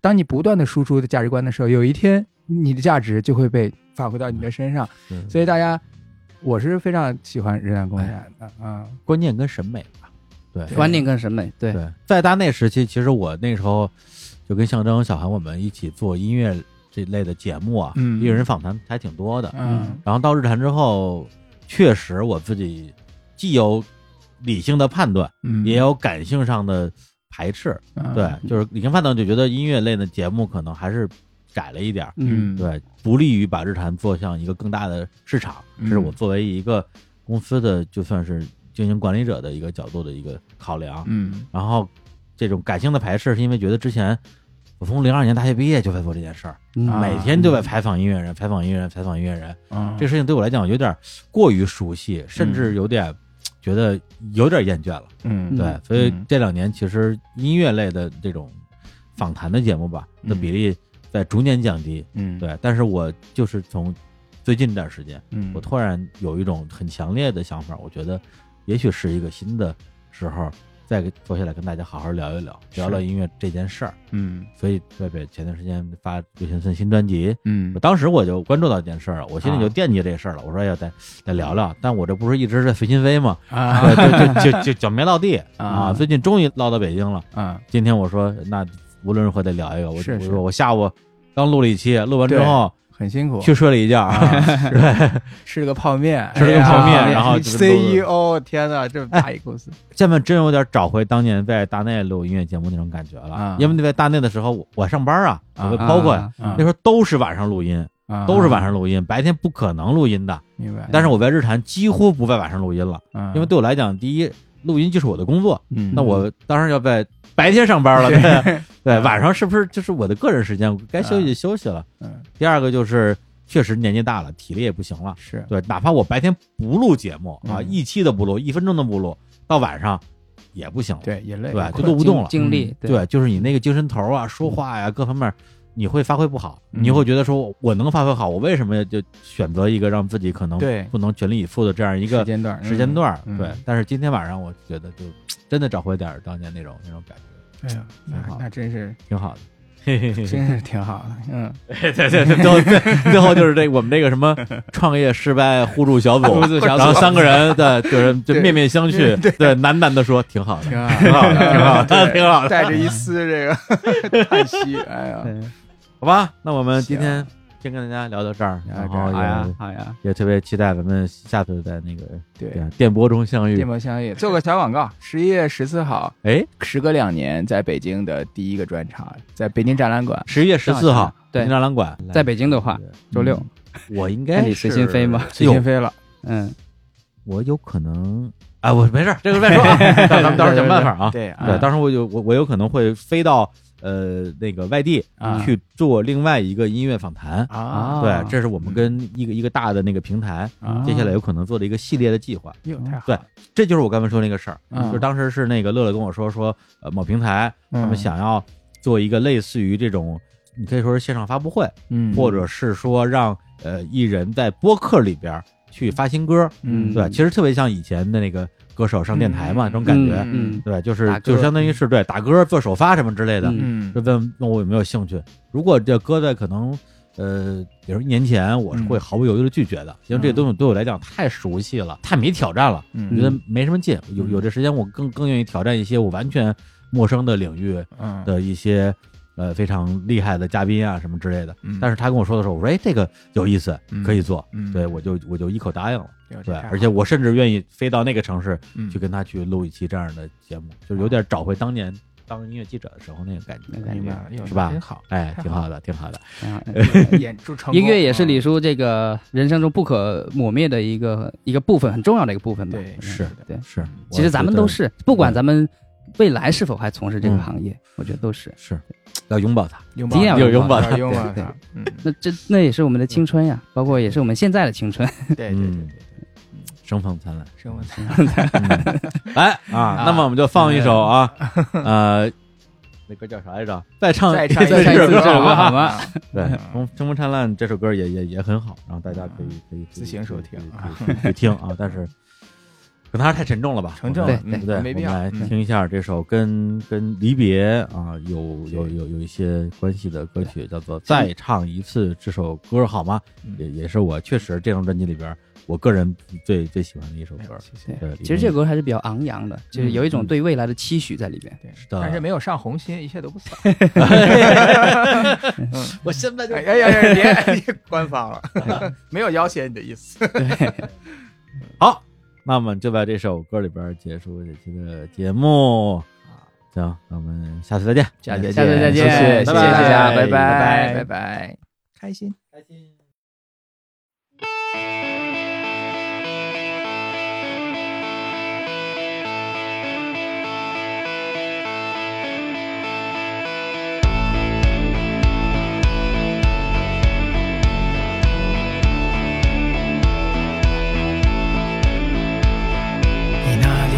去了还是争落日长河偶尔还有些失落对吗？陌生的有轨电车当笑容很冷漠会不会哼起我们的歌？或者你在阳光下在林间过小河思考着失去还是获得人总会在期盼中把故事上了色春宵短离别的话总那么多或者我们都不说把想念